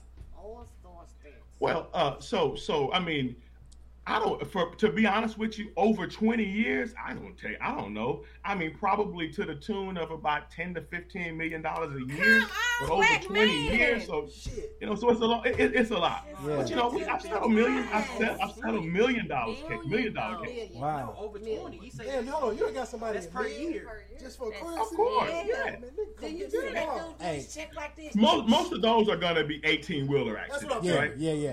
Yeah. So, so a commercial vehicle accidents. You know, the eighteen wheelers and commercial, and a lot of commercial vehicles have at least a million dollar policy. Pol- So all eighteen wheelers have a, at least a million dollar policy. They typically will have five or ten million dollars. Now, the privately owned, you know, Billy hits Freddie at a driving through a red light. Those are generally twenty five, fifty thousand dollar policies. So anytime you hear somebody talking about a million dollars, two or three million dollars, that's going to be with an eighteen wheeler accident. Think about getting Tracy Morgan. Damn, I should have went to law school. Man, Look, man, like should went It ain't, law it ain't too late. You know, I do everything. So- no, you know. so what's your biggest struggle as an attorney? you know, um, it's one, uh, you know, trying to stay relevant and trying to reach my client demographic where they can be reached at, you know? So that was the whole story behind this young kid and these kind of rap commercials, right? It is, I've always been a, a, a man, a man of my people, right? Mm-hmm. So as my demographic gets younger, obviously I still keep on getting younger. I mean, older, right? But you know, there's one thing that's that universal language, right? No matter if you 50 or you 18, and that's mm-hmm. music. And hip hop is universal in the African American community. So the biggest thing, especially as I age, as I get older, is staying relevant with my demographic. So that's a challenge that I try to uh, that I try to fix by hiring young African Americans, right? Because I can only be a 50 year old man. Mm-hmm. I, will never get a chance to be 22 again, right? So how do I bridge that gap? That challenge is to hire young African Americans. So, do you put? I I know you like is there a local office here in, in St. Louis, or is there like? Yes, fully staffed local offices. Got 13 people down there paying. Oh shit. Where? In Yeah, can, yeah, can you give us the address of did not that? say Baton. you know, he said Clayton. Oh, in Clayton. Clayton, right? I'm sorry. Where is it located at? 1015 Locust downtown. Still in downtown. 1015 Locust. y'all, s- hey, y'all better, y'all better go see them. Look, Absolutely. turn your record to a check. But you know what? You don't even have to come see us. God forbid you in a wreck or something like that. You just call. We do everything electronically, DocuSign. Make sure you get the medical treatment you need, help getting your car fixed, help getting the rental car. Everything's electronic. You don't even have to come in to pick up your check. Mm. They're cash app it to you. You know what? Shit, you buddy. know Look, what? man, look, you got a million. I need his Cash number app only on let you do speed fifty dial. thousand. So we finna send you twenty. Well, you know what? It's like it's like the sister was talking about during Corona. You know, Corona required everybody to figure out how to do things better, how to do things more efficiently, and how to do things remotely. Yeah. And and now that now that we figured that out during Corona, I mean, literally, I'm talking to clients on Zoom. We're doing el- everything electronic DocuSign. We're, we're we're we're wire apping, cash apping, and Zelling money to people. You know, you send you sending Ubers to take people to treatment. Everything's remote now. That's what's up. And where was he at when I needed Cause I, lawyer? wondered that You when- didn't call. when I saw that you was in so many like your your brand was in so many different cities. I'm like, well, it has to be a team. And then if it isn't, I'm like, how, how is this happening? Because you can't only you can't be in so many places at No, no. time. Well, I, you know, I have, I have, I have lawyers that work for me in every city. They work for him. Quit playing with that man. Yeah. So, so tell me, like, in in uh, especially with the pandemic, how has the pandemic made your life more difficult? And then we already know it's made it a little easier in terms of the the being remote. But how has the pandemic made life more difficult for you? Well, I mean, just the reality of it is there were just fewer people on the roads, you know? So there were just two years worth of accidents that just didn't happen, right? Um, so, so um, you know that that has been a challenge, and not that you know um, I don't want people to get hurt, but I also want to, if they do, I want to be able to protect them. I want to be able to serve them. I want to be able to take that money off of Wall Street because that's what insurance companies do, right? Right. They take premiums from everybody around the country and they invest it in, in, in the stock market and make a ton of money. And then when somebody gets hurt, especially somebody that looks like us, they want to give us pennies on the dollar, right? So that's uh, my friends ask me, "What, Rod? What do you do? What do you do?" I take money off of Wall Street and put it back in the hood. Robin Hood, what I hear you. So, you know, so the reality of it is, is just with fewer people on the roads, and in order to, so I had to get creative. I had to get very aggressive because I wanted to keep all my people employed. Like I said, I bridged that gap between my client demographic at 20 to 30 and myself at 50. I bridged that with hiring young African Americans. So the challenge is I had to figure out a way to keep those people, you know, 30 people employed throughout the pandemic without without these wrecks on the road. And it's been a challenge, but it's been a worthwhile challenge. So I I know we had talked about uh, you and Nico had talked about possibly doing giving us tips. So can you give us your first tip? Well, the first one is don't distract stop all that distracted driving. Okay? Stop all that text messaging and so bad that I'll put my phone I know my on wife is sitting at home clapping right now. Far away from me. No, I will put my phone And- far away from me. And in that same regard, we spend a lot of time talking about children, right? And what what our kids see us doing, they're going to do it. Mm. So if our kids see us text messaging while we're driving, whether it's a year from now, five years from now, they're going to do it, right? The second thing is get insurance, okay? Get insurance, get car insurance, get car insurance, and that know what type of Say that Say for what? the people in the back, please. Uh, The, Say that for St. Louis. Officer, Officer Glamour said. Say make it happen. St. Louis, St. Louis niggas gotta get Insurance. some, some tags. And- and tell got them to to get some them plates tags. first. Everybody with tip tags. Hey, get insurance and get them tags. But it, Well, you gotta, you gotta, you gotta, you gotta look at it. I'm not, not, not to, not. I, I don't like judging the stereotyping people, but you gotta realize, like, who doesn't look at somebody with a year old temp tag and Like, say, I bet you don't have two fucking. years I, I bet you don't have insurance. I'm definitely seeing a 2019 card. I every But day. Shit, no, here's the 2018, thing, right? I gonna say something. Go ahead, brother. Here's the thing, right? In, in in Missouri, every Missouri insurance policy comes with what they call uninsured motorist coverage, right? So as long as you have insurance, even if I hit you and I don't have insurance, you are still covered under your own policy.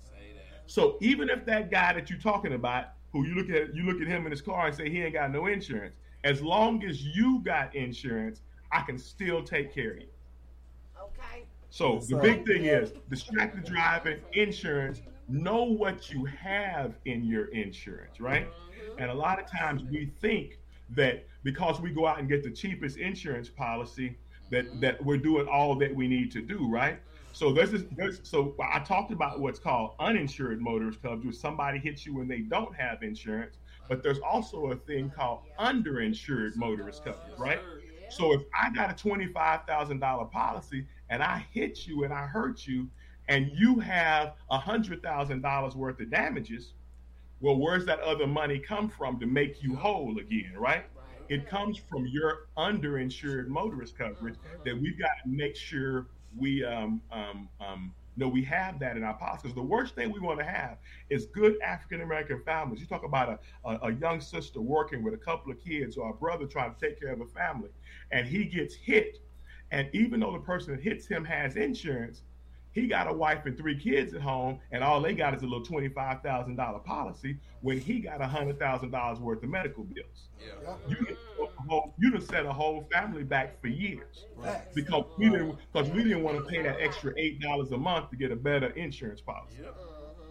And it's crazy because it don't be too much of a It difference don't. just to go up, but people Yeah. like, everybody trying to save a buck. Right, right. It's like, and, and know what it is because a lot of people look at insurance and like, bro, I'm paying this money for something just in case. And I'm like, you don't think about it at the time, but I'm like, when you least think about it, the shit happened. It's like, Yeah. fuck, I should have had that insurance. I, I, lit- I literally, I literally, a, a friend of mine, like his his policy lapsed like two days before, and he wasn't even in the car. A car came flying down the street. They were some kids racing or some shit, and tore up the si- whole side of his car. And, and, and he called and was like, "Shit, my shit lapsed like two days ago." See, if he had a good insurance agent, he would have backtracked. Yeah, I'm like, hey man. But even like, but what Here I, goes the Let me have it. payment. Yeah. So look, What I- Right. Yeah, a lot Right. of those companies also market it to you like that. They'll say, get what you need. You know, you can pick a package based on what you need. But you don't know what all So you need. need Need, right. Because we are buying it just in case something happens. Right. So you're Yeah. like, oh, this ain't gonna never happen. This ain't gonna never happen. This ain't gonna never happen. I don't need accidental death. But, but the, Right. But, but Until we, somebody dies. But Right. we're not taking into account that, like, motherfuckers. I, I was just telling somebody this, like, when talking about financial literacy, what you what you end up seeing is that folks uh, go to the car lot, and you will say in your mind, like, I don't want a car note over three hundred dollars. And they'll look at your financials and say, "Well, it looked like by your financials you can afford a five hundred dollar car note. Mhm. You're not taking into account that I still have to pay for insurance. Sure. Right. Yep. So even if you go get you you blew your budget and got a 400 500 dollar car note, now you got to do insurance. You like, that's let me get this as cheap as let me get this as cheap as let me get this as cheap as I can. Just so I can drive off can- the lot. Just so I can That's get off the lot. That's why I, I think a lot of people also do it because it's like like you say, if it's a difference be, be, between hundred dollars a month and hundred and eight dollars a month, I'll be like, fuck it, let me go ahead and pay the eight. Yeah. But if I'm already paying six hundred dollars for a car note that I wasn't necessarily in my mind, yeah, I'm not paying I'm shit. not extra. paying It's like I see the logic of the people. It's just like I Yeah, get I it, definitely, 'cause but that was me. Shit, Yeah, but you that gotta, was me. Uh, living you- out you here gotta- though, you gotta, you gotta, you gotta. especially if you're driving on seventy. You need car insurance and you need triple Full A. insurance. Facts. Oh yeah. Full. Facts Or because it's so it's, don't nobody have a Or regards they'll to life. have Yeah. high ass. Yeah, they ain't got no regards to life with anything these These days. chases, Fifteen hundred dollars deductible. So, so, so my brother, gonna be paying you know, I, I, I- we definitely appreciate you coming in, and, and you know, everybody watching Ethnic Issue more. Nico, you wanna, you wanna tell them, you know, a little bit more about what Brother White and you was talking about. Well, yeah. So we, we hopefully we gonna make this a partnership one day, as far as just bringing you on the show and just having them STL driving tips because we need them here. Like whether it's something small, something big, it's like the driving here since I got here. That's why I was like, well, I used to drive out the Chicago area. It's bad, but here, I'll be driving. My whole car just shaking because two people racing, coming past me, Yeah. a hundred and something. Yeah. You see cars swerving. I'll, I'll never forget a car driving past me. I was going too fast. So when you pass me going faster than me, I'm You like, you going tripping. fast as a I'm like, I'm going 80. Oh, and a 55. I'm like, bro, you got to be going 100, and- 100 plus. Mm-hmm. And as soon as that car went past me, I said, that nigga gonna flip his car. Yeah. And as soon as I got around the corner, his car was flipped because he was driving so fast. And I'm like, bro, I've never been in a city where everybody was in such a rush to get nowhere. Everybody's in a rush to get nowhere. I'm like, bro, mm. it's, it's not that far. That from job ain't that go. important for you to get there like that. And you want to you want to you you want to know what's funny? You read the statistics, and they say even if you speed, right? Realistically, even if you speed to work, you only save like two minutes. Two minutes. And then St. Louis just got ranked like the number two best driving city in the, The world. live- like, Who did- who did those? The why live they doing day sales. On 64? So because it could have been done on Saturday. Or two seconds. So- Shit, two seconds ain't nothing but a Mario Kart fucking That's hit all. the course. They did it on 55. Like the biggest thing I ever seen on two on two seventy. If you zig and don't zag, You fucked you up. gonna fuck around it. Yeah. You needed to turn your wreck Into into a a goddamn check. check because it's reckless. So, brother White, Somebody was spitting so can you can you can you tell us where people can find you at social media? How they can get in contact with you? Well, you know, there in St. Louis, it's uh, 314 or 618. I got you. So 314 or 668, uh, uh, 314 or 618 446 8968. And uh, on Instagram, it's I Got You STL. On Facebook, it's Law Officer Roderick White STL.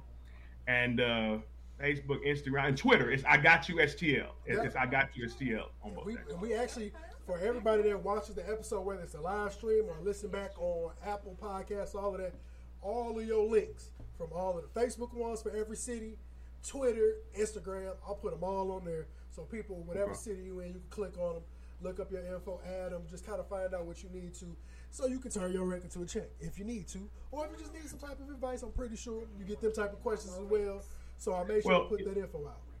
And I appreciate and I appreciate you having me. And I tell folks to give me give us a call, even if it's something we can't handle. We're happy to give you our two cents worth and at least try and point you in the direct in the right direction. Oh. So even if I can't help, give us a call, shoot us a, a direct message, or, or you know. So that's how you got how you, my uh, you probably know my girl, uh, my digital lady, uh, Brittany, Brittany Sullivan. She's the one that, that that I guess connected y'all. She does a lot of my stuff on, on social media. Dope, with dope. Shout out to like Brittany. that. Young, young African American in her early twenties. I mean, I'm talking about smart as a whip, got so much potential. Yeah. Um, so, so, so, you know, just shoot us out. You know, she will uh, uh, connect you with the right type of lawyer, or you know, help us give you some advice to help you out. Now, while we still got you on the hot seat, we got to get these rapid fires in. So Okay. don't think about it. Just go with the first thing that come to mind when we ask the question. Nico. Favorite movie? Training Day, Denzel Washington. Man, how you gonna ask me something like that? Yes, sir. Celebrity That's a crush. given.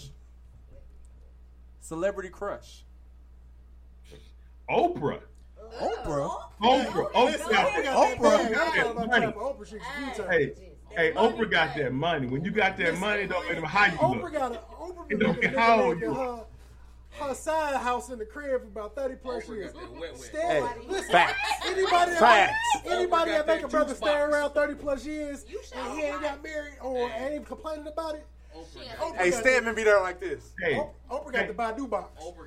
Oh, oh, hey, hey, I, Oprah can have me, and I ain't gonna ask no questions about what she doing with Stedman or nobody else. Facts. Hey, Facts. you, all good, you be the Oprah. side piece. Look, on the side. I've been looking for her ass. Hey, right. Oprah, I'm pregnant. Look, I'm like, Oprah, I'm I'm like, pregnant. Stabby, you gotta these be karate out, lessons so I I'm can finna take cook. you What, the you baby. want, my brother? What you got going on? I hate Look. y'all. If you got a dream vacation, where would you go? Uh, I'd go back to Cape Town, South Africa, one of my He favorite cities in the world. Bye. That I will go. I'll go That's back. the turn you on. Run it back. Go back. Favorite Oh, it's it's beautiful. South Africa's beautiful. I'm te- real quick. I'll tell you. The I- I've been there several times, but the first time I went, I was literally walking on a beach, and the beach was probably four or five miles long, and it was the first time I had ever been anywhere but especially on a beautiful beach where it was nothing but black people, nothing but beautiful black people. Was that- was I'm men talking cute? about for miles. I'm SJ. sorry, what did you say, sister? No, don't don't don't don't ignore that one. I Ignore don't- that. Pay her you know, no mind. comment, you know. That, that, It's that, my age range, we that, that, that, that hen that she brought by herself that started getting to her. Um, your favorite album? Man. Doggy Style by Snoop, Yes, 1983. Yes, sir. Come on, the greatest album ever. Hey, man, Snoop is one of the most underrated people as one of the, the GOAT rappers. Because He not first of all, he put out his underrated. 19th album. y'all just young. He not underrated. Y'all just young. Snoop is hip hop, man. No, no, I'm talking about Snoop, it underrated as far as like best of all time. It's like Yes. I've seen somebody argue that that Snoop Dogg was the greatest rapper of all time. They argument behind it. I couldn't argue it because I, I got it. He I inspired understood my it outfit. because I'm like, bro, is the Snoop is the only person at this age who been able. Snoop got a reggae album. Yeah. Snoop made a- I bought Snoop Funk album. Snoop Funk album was fire. Yeah. I bought the whole fire. Snoop put out a gospel album. Snoop finna put out another album. He finna put out his 19th studio album, like before the end of the year or something. And it's like he always been consistent. But what do you know about that dog pound? What's the dog pound? I'm talking about like corrupt. Snoop Snoop made dog Oh, no, pound. I'm Like, here. That's where it came. That's where it I'm here. all started. It. Am I right or wrong? I wrong? love Snoop. You right, You're right, sister. The And let's be real. Let's play house. Look, the difference is now.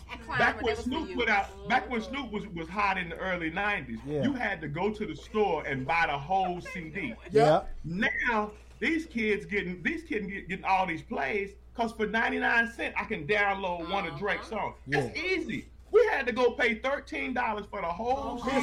Listen, listen, this, this doing that. We had way more sales than that. I miss doing. I used to save my lunch. My mom would give me fifteen dollars at middle school a week, and I had to make it last.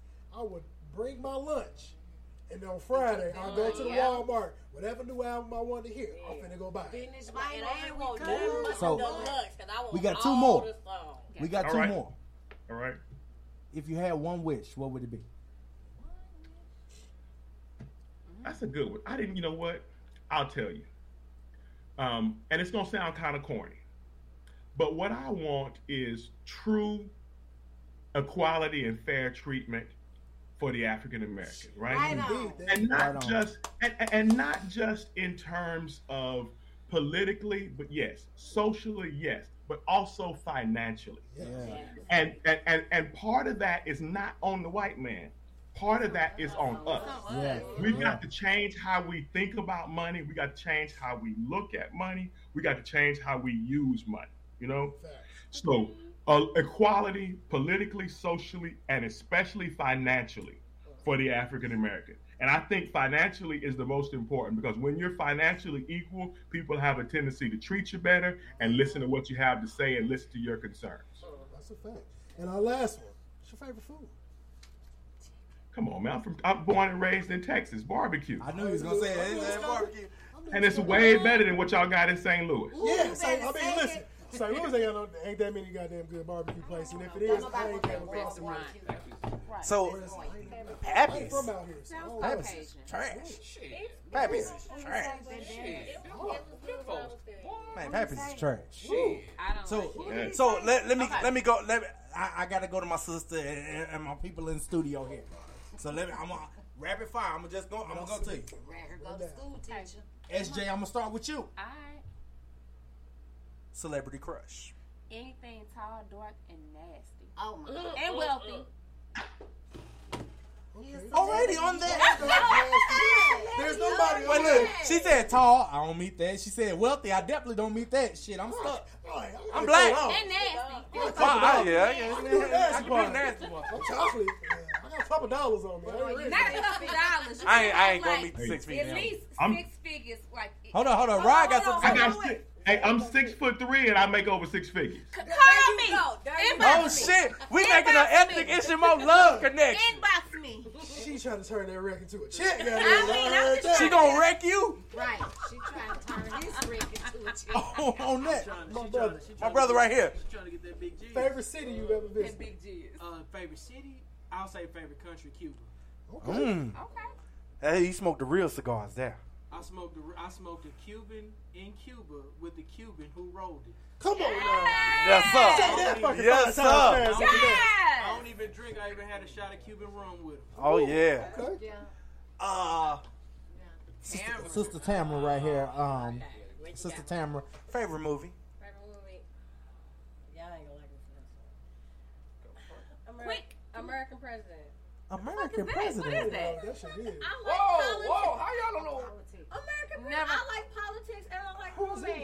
it? Who the fuck wrote who in it? Uh, Annette Bening and uh, Michael Douglas. Is that is that the one where he get, he gets married while he's like he He's he falls dating her while, while he's when he becomes president? I rem, I remember that movie.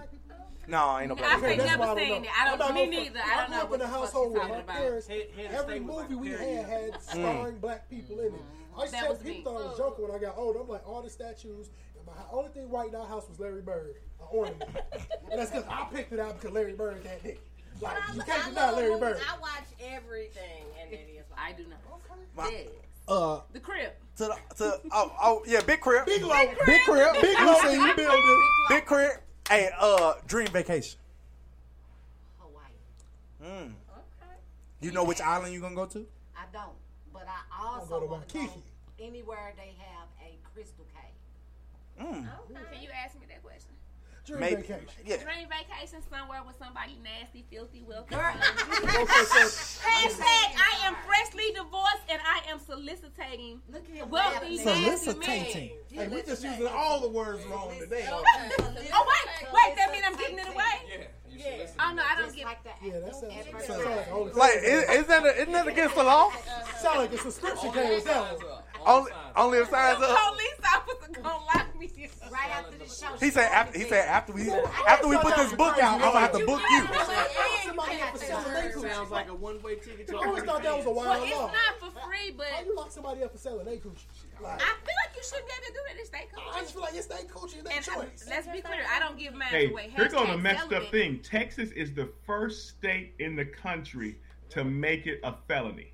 Damn. So Everywhere else, everywhere else, it's No, just a your To coochie. sell it? Texas is a it's a felony in Texas now. Selling or buying, selling or buying is a felony. Selling or So or you buying. mean to tell me? So what does buying really mean? Like if I date you, when I'm like, bruh, my rent due, is that you buying my coochie? No, it's me. No. Like, hey, Well, you know what? That's, that's the. If I give you forty dollars, My coochie at least twelve hundred. Please hold. if I give you forty dollars, I got a stimulus check coming in. Forty man. dollars.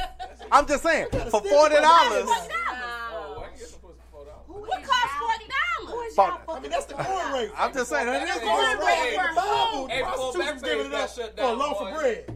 And the Wait, Bible, but wait, is giving up for a loaf of bread. So The forty going dollars rate is a little who? bit over Because should be giving nails, up. because nails and toes not even forty dollars. Well, so what kind of nails down to coochie? have paying for pussy. You, I don't want you you pay for my shit all beat up. Well, if the Shit. lights off, Hey, I'm so, not you sure. know I- what, they I- going I- out I- there. I ain't worried about. Attorney Roger White, we are out of Oh, control right now. I'm so sorry to subject you to this. Turn my wreck into a oh, check after this. So hold on, hold on. We got we got we got a couple more rapid fires. Got a couple more rapid fires. We're gonna go in to uh brother Climb over here. Uh, If you had one wish, what would it be?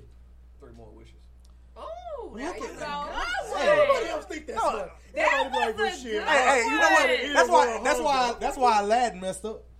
Aladdin messed up. If you go back to that movie and you look at that, he like you only got this many wishes.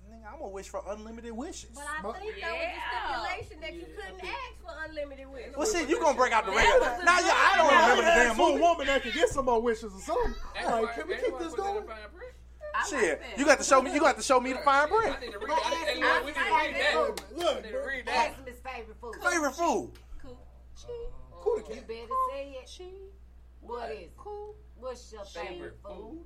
Food that's digestible. No, no, No, no, favorite food. No. What's your favorite food? Listen, if y'all do not follow this man on Instagram, What is your favorite I'm not gonna stop. He nasty, nasty. In real life, he just said pussy was his favorite Ooh. Not coochie.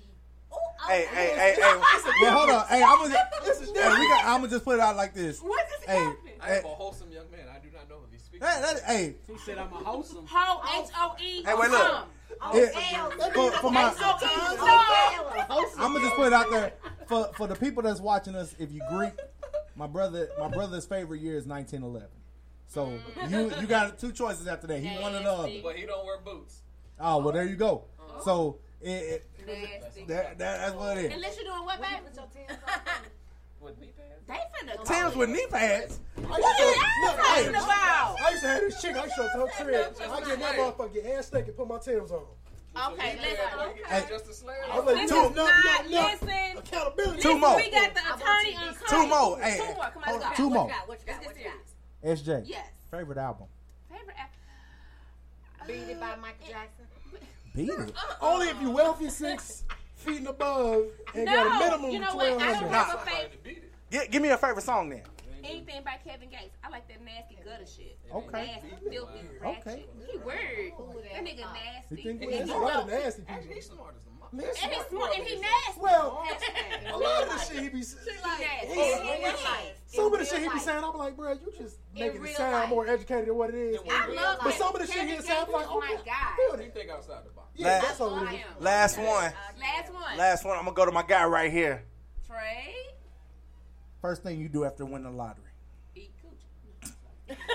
So That was couple the of coochie Hey, get niggas. That was the call- Hennessy. Calling a lawyer and a financial planner.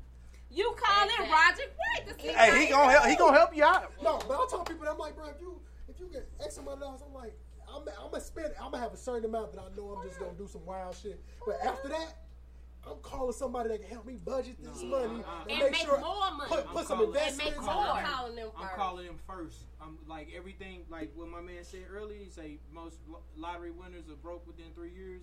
One thing that's always been said that I've been that I've always read is that go get you a financial planner, go get you an attorney, find out the rules in your state if you need to. Because I don't want to show my face if I hit a hundred million. Yeah. Ain't gotta do it no more. Yeah, Yeah, some- some- Missouri changed it. Ain't gotta it Missouri more. Yeah, so, so, but, but regard, regardless of though, those are gonna be the first the first two calls that I make.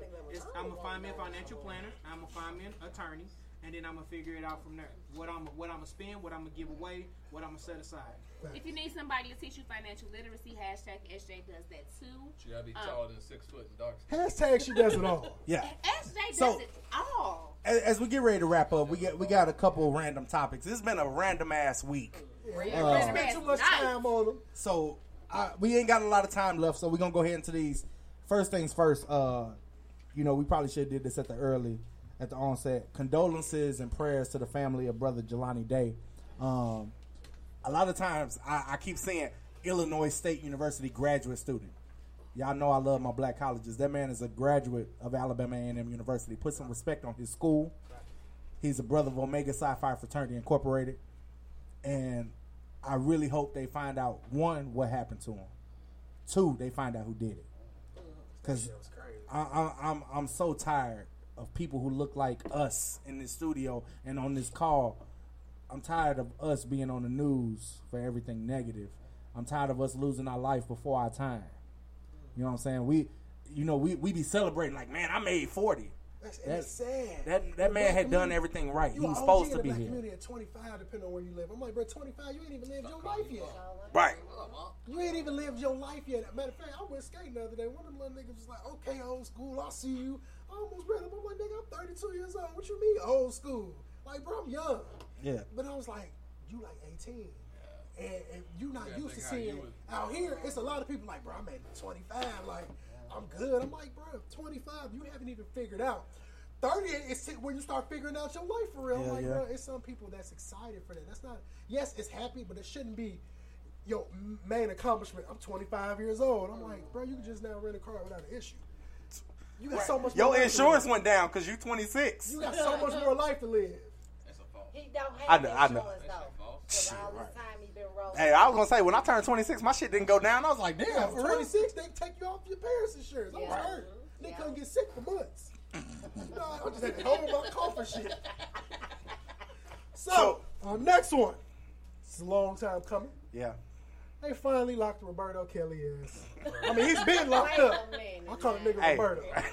He he wild. It seems like you're ready, And R. I grew, Kelly. up in the, I grew up in the area. It seems like you're ready. I heard all them stories of him pulling up to Kenwood High School Yep. and the little girls coming outside. And my, my back and forth issue is he dead ass wrong. You all know Facts. that. He is. Of course, the other people should be held accountable, Yep. but that's also a hearsay thing between us because if they could prove that shit in court, that them parents did X, Y, and Z, knowing he was doing this, then they would have locked all their asses up. No, But I think I think what my personal because I think he facing life. I'm a, I do some Frank Lucas shit and be like, oh, let's talk. No, but he, I wouldn't be surprised if he did do that. But the fact that he ain't did it yet, it's just like I think he, I don't think he, I don't think he. I think don't he thought he was was gonna thinking get off. I think he, I think he thought he was gonna get off, and now at this point in the game, he go- they gonna appeal it, and the fact they got him on racketeering, um, the nigga with the Rico. you know, yeah, exactly. They hit him, they hit him with some organized crime People get the Rico, it ain't involved in like money laundering, drugs, all that type of stuff you expect to hear about the Rico case. And it was just like to see him shocked about it. I was like, nigga, are you really shocked? Yeah, Like, like nigga, we first of all, they didn't give you bail, and you are who you are. Like you got no bail. You get and you got all these charges and just this Fed court. You ain't even touched the other two cities that you gotta touch Exactly. and deal with them charges. he gonna have to call Roderick White too. Yeah. Roger White don't want to deal with his ass. I'm Roger like, hey, I got a good record. I ain't taking that L. He like, I ain't taking that L. I, be, I believe Kels is right where he needs to be. Yeah. Don't get me wrong. We, we, we, we ignored we ignored it way back in the day when he married Aaliyah. Hell when yeah. She Yeah, was 14 or 15. We pretended like we didn't know nothing about that. And it's, Okay? it's crazy because the court person who signed the shit finally came out and was like, they knew that the document was. I'm like, first of all, you knew who Aaliyah was. You knew exactly that she was a 15 year old woman. And, and you can't even say what 15 year old girl, Girl. at this time. girl. I'm like, they forged it to make us 18. And I'm like, you willingly knew. They did this shit quick as hell in the courthouse with matching outfits. Like, first of all, R. Kelly, he gave us so many clues. Once I finally looked up what Pied Piper meant, Age ain't nothing but a number. that shit told everything. Pied Piper is a man who plays the flute to lure little kids girls from their in. parents. So it wasn't, Yep. it wasn't, it But wasn't now let me say this now. I, about I said Kels where he need to be, oh. right? Uh-huh. But Kels is a genius. No, Kels is Yeah, a genius. yeah, yeah. And I, I believe I will I will start a petition to get him some recording equipment in jail. Because he is a genius. Nah, They need to I'm put a I'm- studio in that I'm jail. gonna tell you right now, because he gonna win all the talent shows in jail. We already know this. Ten But- years running. I'm a my my I, I posted something yesterday and it, it, everybody commented on, it, and I purposely did not say anything. You know, I posted it where, yes, we live in a ci- we live in a country where people do things, and then we be like, oh, they did something bad. We gonna get rid of everything they did. Well, hell, you can, you can't if you do that, you ain't got no country. Right. You have no country. Everybody's done some bullshit. Everybody done done some You gotta shit. differentiate between personal. Exactly. I look at it like this. D.L. Hughley said it the best. R. Kelly music, Bill Cosby movies or TV shows. If people, uh, Michael Jackson wasn't convicted of shit, but if you believe he did some shit, Michael Jackson music, all of that, America did some shit too. I still, I still, there are plenty of soldiers who will stand up and salute that flag, knowing what that flag represents and knowing the 400 year history of what that what that flag has done. So uh, my main thing is this: Will I still step in the name of love? I ain't like the song for real anyway. but shit, goddamn, if it seems like you're ready, come on. When Diamond come out, I'm gonna be singing that shit too. Look, my, only, my only issue with I'll be telling people because I don't care what you. My thing is people bragging about it like that's an accomplishment. Like, Yeah. oh, I'm gonna still listen to R. Kelly music. It's like, bro, that's not an accomplishment because I guarantee you, before all this jammed up shit, you really wasn't listening to most of these songs. Right. You just doing it to say it as a rebellion. Some people Yep. truly and, and thoroughly listen to his music. I Yep. And I and I R. and I grew up in the air, so I Like can't say I didn't Kelly listen You to gotta look at every. You, you- you look at, at just the generation and the mindset of everyone today. Mhm. Everybody cancels everybody. It's it's, Yeah. it's, a, it's like It's it's, a cancel it- culture. it's a clout thing on both It's sides. cancel It's like some people clout chasing just say, "Oh, so gun ho about I ain't fucking with him." Some people clout chasing just gun ho. I'ma still rock with him. Mm-hmm. I, my big thing on it, if you if you gonna listen to the music, listen to it. That's that's what You you don't need gonna do. tell nobody. Like it's, it's no, you don't get no accomplishment from still listening to R. Kelly music, knowing what Knowing he what he did. Shit, because I still say- I still say that line in Poison. Right. Like, bro, if you listen to it, so the fuck what? It's a lot of people that's done fucked up shit, and people are still tuned into it. It's the whole bragging or flexing about like you doing something. Like I'm not gonna stop this. So I'm That's like, just like people be rolling up on Instagram Live showing that they smoking and drinking and shit. yeah, it's like Everybody everybody smokes and drink. I don't need to display that Yep. for you to believe that All I'm that doing. money it. You fuck around like damn Cam and get caught by your mama last week. Yeah, 'Cause she's over. He sure got caught. She went off on his ass too.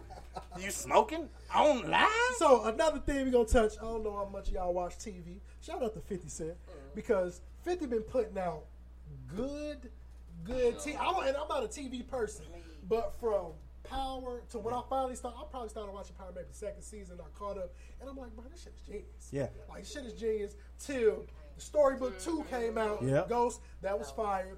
To Raising Kane, it started off slow, but when I realized he was starting off slow, I'm like, okay, he's planning for a bunch of seasons of this to Yep. get to the point. Yep. Then the BMF show dropped, and it was fire. Yeah. First of all, just to read the backstory that they got Big Meech's son, Lil mm-hmm. Meech, to play him. He and 50 Cent has been plotting this. He made him two years ago start taking acting classes. He said he was taking acting classes sometimes twice a day, and it was still no guarantee that he was going to play his father. He just made he 50 knew that's who he wanted, so mm-hmm. he was gonna put him in a predicament to be good at it. And you couldn't tell me that that was his first role, Right. Because I'm like, bro, it's your father. Granted, your father been locked up for a minute. He's tw- he's only 21 years old. Yeah. So your father been locked up at least half of your life. So your experience, for the most part, it's probably been through phone. Mm-hmm. Maybe if you could see him in person, depending on his statue in jail.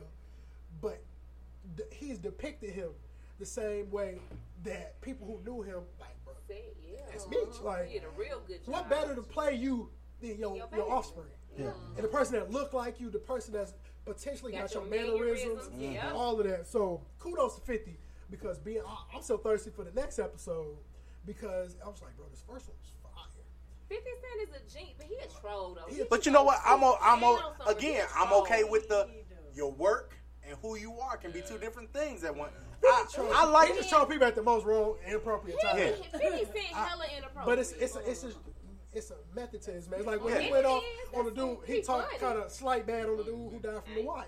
that shit was horrible. But it was horrible on our end. But a lot of people don't know that somebody that he associated with was just online beef with 50, one of the henchmen people. So it was like, bro, that's who you fucked with. That's a public thing that you know I don't fuck with them. So he was just like, fuck it. I'm gonna use it, and no matter, just as what you said earlier, Roger, all publicity is good publicity. Yeah. Whether it's bad or not, they talking about you. So as many people hated what he said, it's a million posts. I can't believe 50 did X, Y, and Z. And, and I always got that. Why do you, you Your you name's mad still when trend. people- You get mad when people do shit, but then you share that same post and put your thought behind it. Yep. If I don't fuck with what you're doing, I'm not gonna share it. I may talk my shit to it, but I'm not going to share it because I'm still supporting you. even cancel culture. Most people who be like, I'm canceling so so and so. Well, what you gonna do now? I gotta go find out why what they did to get canceled. So I'm still gonna go and look. I'm still gonna go get them more views, more attention, and really you kind of defeated the purpose, right? If I'm gonna cancel you, I'm gonna just be like, you don't I exist. ain't no attention. I don't even. I just cut him like the way they canceled the baby. Yep. As soon as that shit ended, he went and got him some class and listened to people that was dealing with some issues. That nigga then put out a new video every three to four days on YouTube that's getting a million plus views Yep. instantly. It's like because we act like now. I see people get canceled for shit they said 15 years ago. Yeah. It's like, bro, look at shame. Hey, because if they had social media back in. Oh, man. If you can find my MySpace, you gonna cancel my black ass tonight. Too. You can find my oh, MySpace. And you go. I, I'll tell people now. I hate to see some of my memories pop up. Hell I'm yeah. like, bro, what was you on in 2009? you was wild. But I, but I know if I was to make it to where I want to, all of that type of shit gonna pop up. So you gotta be prepared for that. But I can't hold you. I may not be the same person tomorrow as I am today. Yep. So I can't hold you to who you was years before I even knew you was gonna be this person. To act like, oh, well, you such a. Now some of the shit I'll be like, well, damn, bro, man, you thought that back then. You may still. might. It be the, the blatant racist shit, like, oh, Right. oh, these niggas, ooh, ooh, ooh. I'm like, all right, fam, you was wilding back then. That shit ain't died off too much. You just don't put it out there. But for somebody to be in their teenage age, say some That's goofy off the wall shit to where now it's 20 years later. I can't believe you said that when you was 15. I'm like, nigga, what you doing you was 15? I was sneaking out the house at 15. So what was you doing at 15? To where if people knew your story, they would cancel the fuck out of you as well. Yeah. Yeah. So it, it, it's just crazy and all that. Last one. Uh, man, what the hell is going on with Kelly Price? So she lost or something? So from what I heard, Kelly, she she had No. COVID. She she did an interview. She did an interview recently to Yeah. that she good. Uh-huh. She had COVID in July. She ch- she had was in the hospital down bad like Yeah. for a while that people They didn't know said what was going on. flatline. Yeah, they had to- yeah, She they said had to she bring her died. back. She said she died in the interview. Like they had to bring her back. She ended up checking out the hospital on her own accord Her, her kids ain't know. Family ain't know. Oh, wow. Only the dude knew, and I guess a lawyer. She went to. I guess she was dealing with so much from that. She went to a secluded crib. All of that, but they couldn't find her, which I don't understand why you don't tell your kids and all of that. That's the first person I'm telling. I'm gonna tell my my son. kids. So Yeah, anybody not gonna be But you, are, you but let, let, exactly that's- that's because what when I when I when we look at the dynamic of the black family, Yeah. you if you exactly if you, Don't or call me. I'm on vacation. well, it's not even that. If I look at if I look at some of the, the stuff that go on in black families, right? Mm-hmm. You got some grannies that turn their kids against the mama, Yeah. Mm-hmm. right? You know what I'm saying? It just depends on who got the power mm-hmm. In those. Because think about it. If Kelly, i i in my assumption, pure assumption right now, if Kelly traveling all over the world singing, and she got a kid, who who with the kid? The kid ain't on the road. Her mama probably got it, and that mean who got the power in that relationship? The mama. And so when I start thinking about it, if, if I if I'm going through so much shit and I got to get away, because uh, uh, apparently she didn't marry the boyfriend. Yeah. so She I married the boyfriend. Nobody in the family knew. They keep calling him the boyfriend. That's her husband. I mean, it's something with one. It's got to be something with that nigga Yeah. as well, because a lot of people don't hide that that something that's significant unless it's some When issue. When I get married, I'm hiding that nigga. The tall, filthy, wealthy one. I'm hiding. But I feel like the family, because the way the family, like the undertone I hear from my sister about the dude, I feel like the family don't fuck with him. Yeah. He probably wanted, mm-hmm. and it could be one of two things. He could be an effed up person, Yep. or he could be shedding the true light to her family, to her. Don't know. I don't have relationships where I be like, hey, I know that's your family.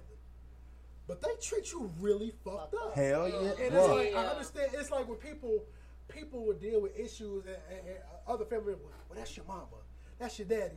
How long ago y'all let somebody do some effed up stuff to me before I realized I'm an adult? You're not gonna keep doing And, this what, and and we also got to look at this. She probably she the breadwinner.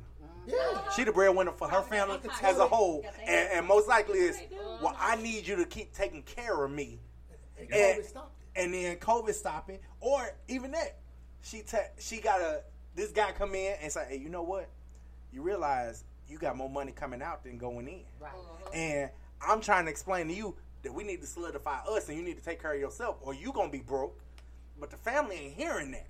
So what what happens when if if if you paying my bills and then I got somebody coming in telling you no. don't do it. That's just like uh, what, what was what was uh, the running back for the Rams, uh, uh, uh, Gurley. Yeah, yeah, Ty Gurley. Man, damn near went bankrupt taking care of his family. Yeah. And, And a he lot of said people once it do was gone, Well, you know what? That's you, the the question you asked earlier was about what's the first thing you're gonna do after you win the lottery? Mm-hmm. Not tell my people. Mm. Not tell my family. That's the first. They call my mama because me and my mama been talking about this for years. What we'll do if one of us hit the lottery. break off a little something. I ain't gonna even No, I'm gonna tell. I'm gonna, I'm gonna tell. I ain't I'm only, but see that my mama, my my grandmother is one of ten. All them ten got kids, right? So it's a whole bunch of us. I'm gonna do this. My mama and my daddy, my wife, her mama, her brother, my sister. That's it. And wait, look, I ain't about to buy That's a whole lot everybody individual houses. No, no, no.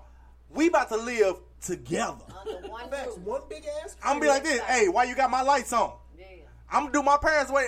Hey, you running my bills up. You chewing gum that's running my light bill up. Turn it off. Spit it out. Really do work though. Hey, one big back out in the country where I grew up. Cause that way I know what's going on and what's Hold spent. I'll Hey. just- I'm sorry. Hey, back out in the country where I grew up, we call that crying po, right?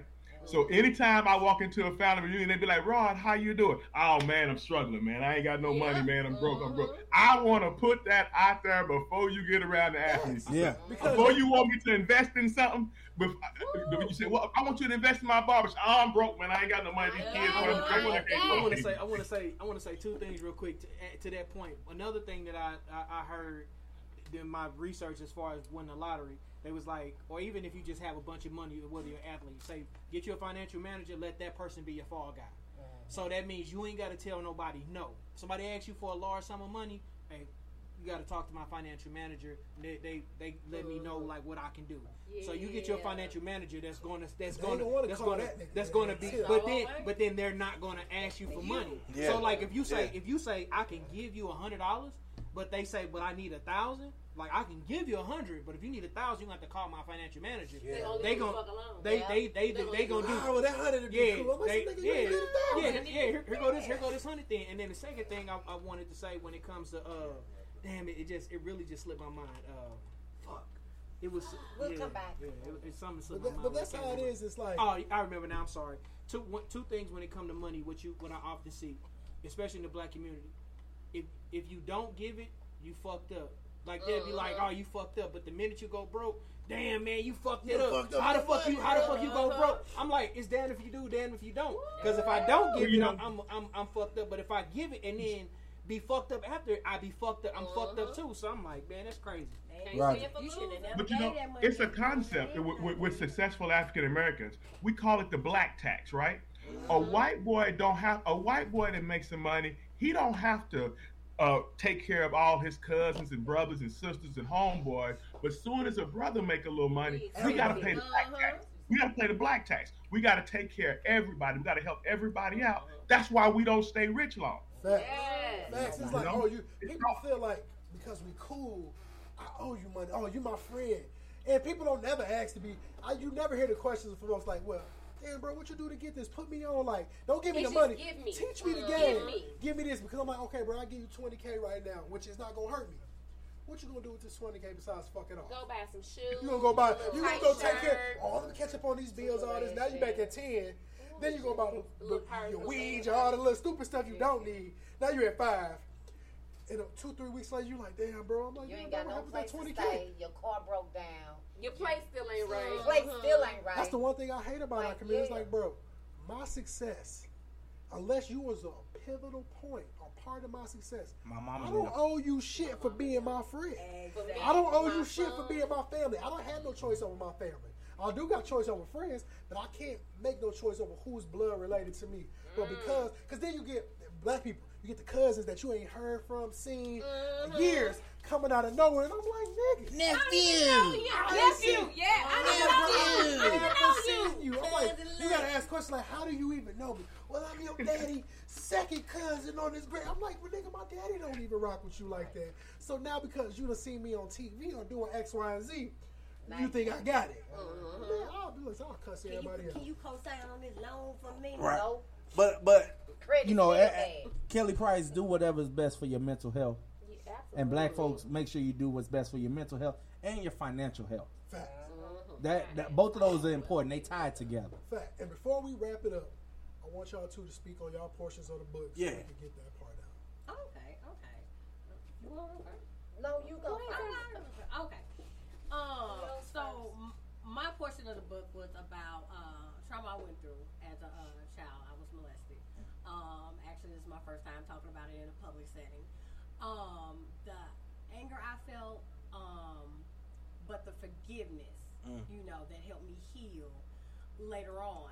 Um, because throughout life, I realized how I was being triggered, you know, through college, through um, jobs, even through personal relationships and stuff like that.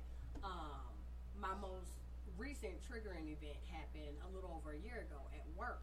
Um, although it makes me great at what I do, I realize I do have to take a step back when I'm having those conversations with people.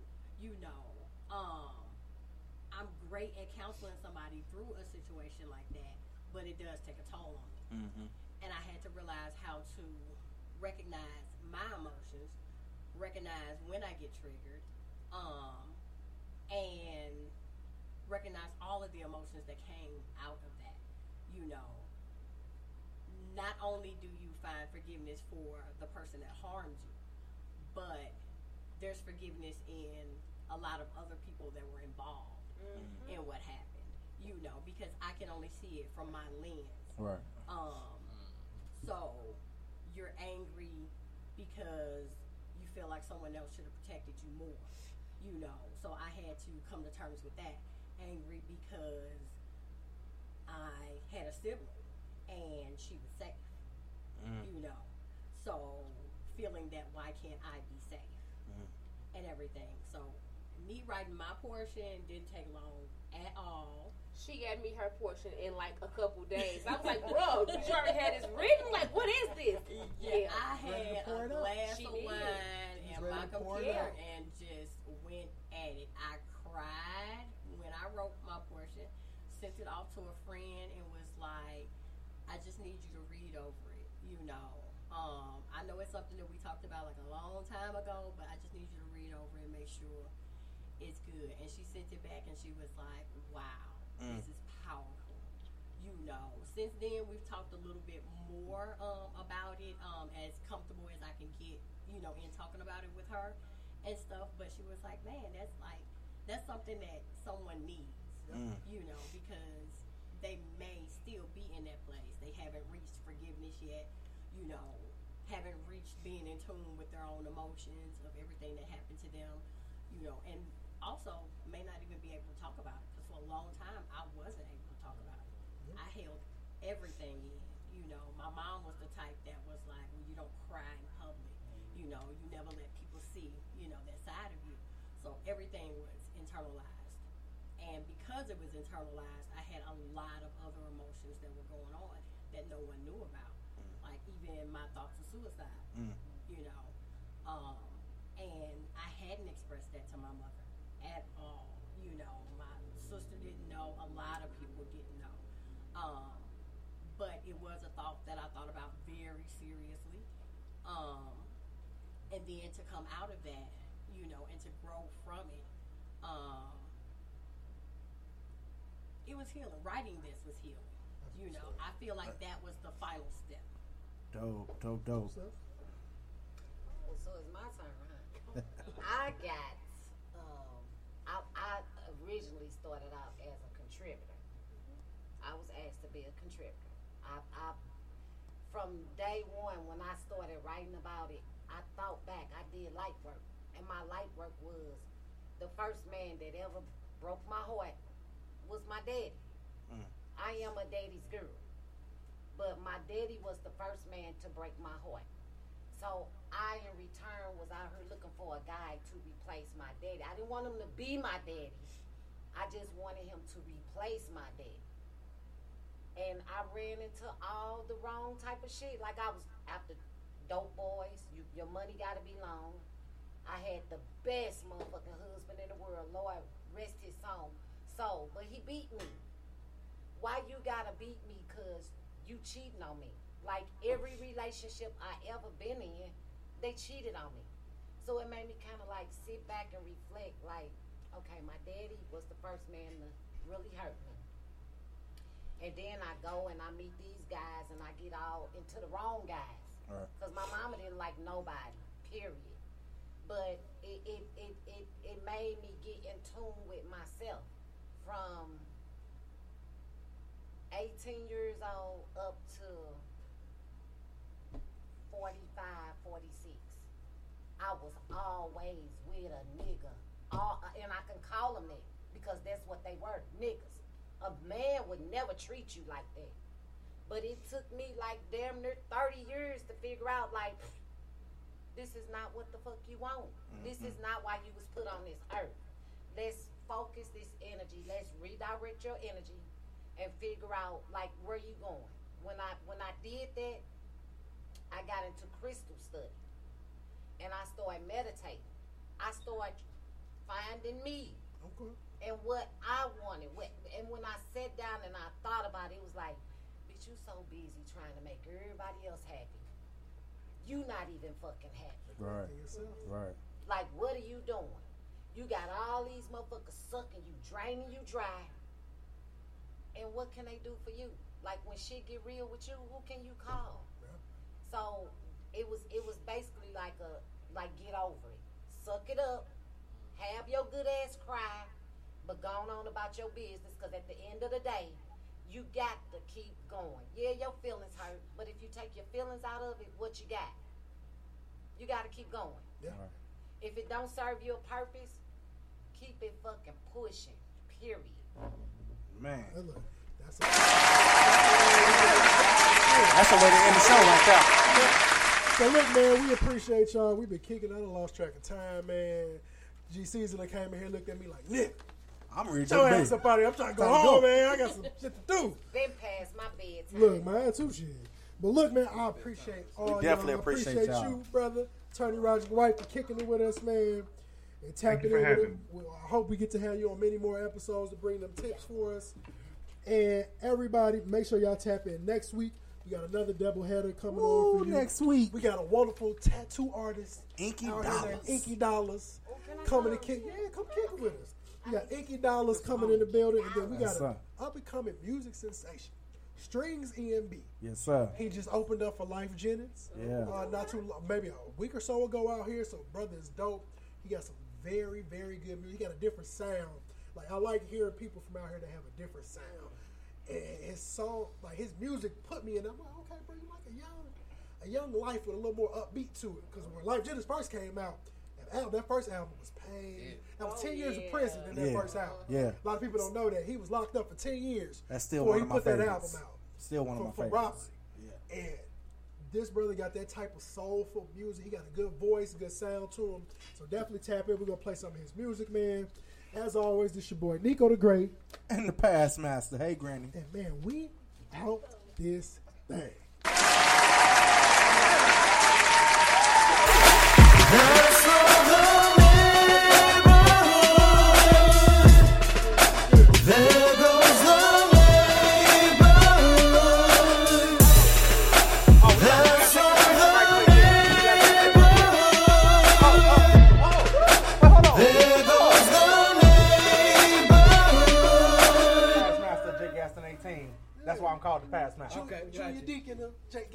Gaston, 18, my brother. Oh yeah, this, this, this is a light. Wait, look that when they ask why the gavel is here, Oh, it ain't for us, but ain't. But but we like that. Yeah. Uh, Justice. I, as a matter of fact, I'm special district deputy grand master for the first district here in St. Louis. where you? Where you at from? Geometry 410, Birmingham, Alabama. Okay. As a matter of fact, my uh, roommate from college was raised in Birmingham. Are you, are you from Birmingham? No, I'm from here. I went to uh, A&M. Okay, so my, my roommate went to A State first before he transferred to Tennessee State where I was in. He uh, was raised down there in a lodge in Birmingham. He went to John Carroll High School down there. I'm going to the Magic City Classic because Okay. that, that's where we link up every year. I'll be in Magic City at the end of the month. You ain't all that. You all that. Yeah, man. But you got Hey. that hot- that So- so you here now? Why you got that I haven't hot- transferred, man. I, I I really not as active as I should be. But uh, I got we- hey, you need to come because trust me, we, we put in work. We put in work. We had fun. Hell, we had a sneaker ball. What was that last month? Yeah, but we put in some good work. Yeah. Yeah, I'm about to say, I, I mean, I volunteer. I do that, you know. Yeah, we had, we had, we had a good time. We had good time, man. We, we take a cruise and shit. We do it. We actually do it. Like we going to Jamaica next year. The lodge is going to Jamaica. Okay. Went to Mexico before COVID. was say, yeah, I'm, I'm, and I'm a traveler, so. Oh yeah. That, Okay, y'all. Hope you y'all stay yeah, everybody stay here. I'm like, you know, she been in third. It's okay to cry now. Right, baby. I believe in therapy. That's, that's the main. Where we going? What we doing? So you gonna stand over here? I need to make sure we all in the picture. We'll take like two of them. Okay, short people up front. Short people in the front. See how y'all look. Uh, you know, you short. You know why you looking around and you ain't talking. You need to, you need to come in somewhere. I got my little I platform where I, t-shirt I get on in where I fit So in. look, y'all make sure y'all see yourself. Can you see yourself, cousin? All right, so we got ten seconds. Wait, ten seconds. What the fuck? I don't want all this shit on me.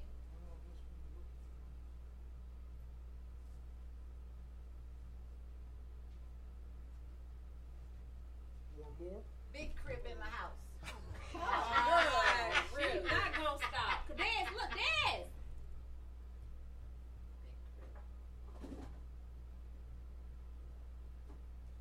I appreciate, Appreciate y'all. y'all. Thank you. Be safe. Yes. Yes, sir, brother. Definitely a pleasure. As well. Thank you guys Yes, sir, so man. much. Bye. Trash can. Uh. As soon as you get by the door, you'll see what it's a little small. Okay. Uh, Nico. Oh, most definitely, most definitely. I ain't, I ain't what seen y'all say, ass your ass. So we're gonna put no shoes. I know that's right. You better be glad I can't jump on your back. Cause you can carry me. Yes, you Whew. Hey, you know what? We got to figure out a way to keep us under two hours now. Bro. The last two shows that went over two hours. Oh Lord Jesus. Hey, Oh, this computer just slipped out my hand and I caught it. Woo. Lord, That's too much money right there. on This, month. this two thousand dollar computer. I almost cried. Tears I ain't never had. Yeah, no, it's, it's, we would have been on it if, it, if we didn't have all the other people. yeah, yeah, yeah. If I ain't was playing her. for them. I only knew about her coming at first. And she's like, well, I got a couple people that's on this. Nah, I came in. And I was like, damn. I got to get a, because I want to call you. You know, I don't never. Oh, bro, walk past. But see, all, all our shit is on the table. I think he locked his damn keys in this goddamn van. Who, Dino? Yeah. Where they look like? I ain't seen these only kids I done seen. Nah, them from here. I was gonna say, what's the Oh, you said you locked them in the van. Yeah. These actual van keys. Ain't no metal wire hanger call, call John. He, can, he got a lockout kit. Do we? Yeah, John. John keep a lockout kit. That's why the old lady out there trying to see if that little fly saw because he left his windows cracked. So trying to see if he can. I mean, can he see them keys in there? No, but he was sitting like in the middle. So he think The that it head. felt Fuck. like uh you know he had the door open, the side door open. He was sitting on it, sitting right there, and shit. But we sit outside. So now you know we on some thirty shit. Is that it? Is it? Yeah. Took, look, all it takes is a little ingenuity. She walked in like, we did the shit. It's over with. I used to read power. Oh, look. She What done, happened? she done got in the car already. Oh, With some goddamn block swap. shit. Hold on. Let, wait, look. What else can you break into? I used to read power and I used to bounty. Oh, shit. Oh, Never, yeah. never mind. boy, Kobe do that shit Hey, now. man. he get pictures. You Bro, see- he you see straight his got shirt? somebody You that see his shirt? Uh-uh. You see his shirt? I just said uh-uh. Oh, I like that. We Yeah, had you know what it is, this is, don't you? Kobe be Yeah. motherfuckers. Yeah. Is that what he doing? Like what, what was it R and R? Uh huh. They like people be renting tires and. They be renting rims and they Yeah. pay on. 'em. He done sent us two pictures. He straight this nigga. First of all, the dude like answered the phone on his own phone and shit. Like fuck the this nigga. Realized dude was at work. The dude worked at the Hollywood. Yeah, Hollywood Casino. Yeah. Yeah. He had in the parking garage. Found that nigga car on bricks. Wow. Just did some chicken at home parking. He's like, bruh. You talking about R and R? Yeah. Oh yeah. He's like, bruh, 11 minutes of fl- 11 minutes or less. Take four tires off and put it on bricks. Wow. And they leave that shit up there on bricks? like, I'm- bro, like, yeah, I'm like, shit, we don't need that. Man. Let me go shoot yourself. I don't know what you do. I'm like, the fact that you said big trip, I, I tuned you out Look, immediately. a long time ago. Like, Damn. put niggas on bricks and dipping. You know how sick you gotta be to walk out your house and see all your car on bricks? Oh, that just happened to me before. Ooh, but it's different when a nigga steal your shit. That mean he got. And because he you got been buying of rims that you ain't need to have on your car. That's what happened to me. Oh. I had just had a 350 rocket put in the uh, He got one of the motherfuckers that you put up in that bitch, jack that bitch up on hurt. one side. I had just spent like six grand in that bitch. You th- and think about it, you be you be coming out the crib like, yeah, I'm finna go, I'm finna go dip. You get to the car, be like, Daddy got me for my shit. You be trying to think, hey, who who done stole my shit? And you be like, Well, my son came and woke me up. So man, your car out there on, on bricks. Hey man, I can't wait to see what you gonna do with this uh, footage for today, bro. oh yeah, bro, I'm gonna, I'm gonna tap in. I'm gonna try to get the shit next week. Man. Nah, no, it's- yeah, Yep. yeah. Next week is the night. Yes, sir. Damn, yeah, damn, I need this motherfucker done. Man, I'm gonna do that shit this week. I'm gonna be here at the, out here on they got this Illuminati fest. Shit out here, they asked me to do some little media coverage and shit. Illuminati Fest. Yeah. I think I seen it. That's some, and them. yeah, people at the other station, the, uh, Yeah. the show that's on tomorrow. Uh, I forgot what that shit called. I don't know. You talking about St. Louis Roar? No, No, uh, it's a uh, Oh, they done moved them out. HP. Nate and them. No, not the. They the part of it. Like he'll be one of the people. Yeah, they but doing it's a little uh, venue out there. it's it's the show that's on Thursdays at seven.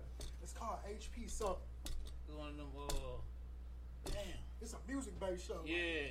I forgot what the name of that show is. Hustle, Hustle is Perspective. That's what it stands for. HP. Hustle Perspective. So they used to do another show. Oh, girl, that's not better we doing with somebody Y'all, else. y'all smoke cigars there at all? Nah. I was gonna say uh, October twentieth, my boy coming, got his own cigar company. Uh, They on the 13th. I done got y'all flyer, man. I done got, yesterday, I got all my October flyers done. hey, I, I wait, look, that's what I'm low key waiting on all the rest of the uh, flyers for October. Cause I put out there, I was like, October about to be fired. Oh, no, I I'll, wanna- I'll send them to you when I get to the crib. Yeah, that way we just oh, yeah, post all them up. They, they, Inky and them on the 6th. Yep. They on the 13th. Bernard the twentieth. Bernard the 20th, and then Reese. Oh, Reese Young coming. Oh, that's uh, okay. He gonna run it back so he because his album dropped at the beginning of October, so he finna come back uh, and do it. Then, like I said, the, the episode we had on the third, some lady hit me up about her artist coming on. His name is Gusto Diddy. He's from the Loop, but his Instagram page got 19k. He he like his streams 100,000 plus. Oh, like he yeah. doing some shit. I was like, his event on the fifth. I'm like, I looked at our thing on the third. I'm like, man, we cancel that shit. I'm Yeah, like, yeah. Hey, I, anything that uh, I shot the shit where it's just me and you chopping it up, that's fillers. Yeah. That's fillers. I was like, you can leave and come back whenever. Hell, my boy Reggie finna book one of these, but all, only in the 8th of December is the only one we got booked. Yeah. Everything else is open. Well, I, I like, I'm gonna hit Jasmine up and see what what's good for her. We need to go ahead. I need we need to call Will and see, because remember that was the other issue when he opened up on a Wednesday night. So if we can't get Will to open up on a Wednesday night, what I'm thinking about, I don't know about. It would probably be better to do it here since we ain't got to take no take no equipment. definitely do it here, bro. But we need to do like a little like a little pop up hundred live audience type deal. where we get everybody here. Seats chilling and all that type of stuff. Like that'll be the one where it's like, bro, first come first serve. Like, Yeah. kick it. And. I'm really- trying to get one main guest. I, you know what I would do? Just reach out to some of your best.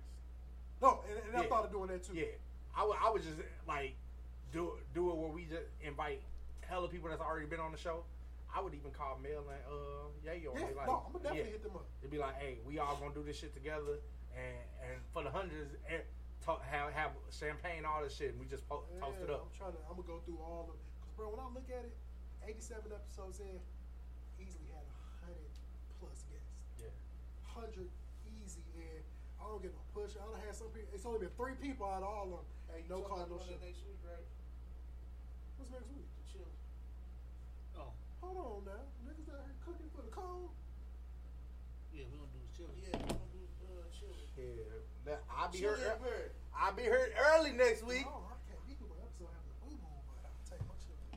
I'll take my children. I'll be in mid episode like, God damn, dude, know that shit was good.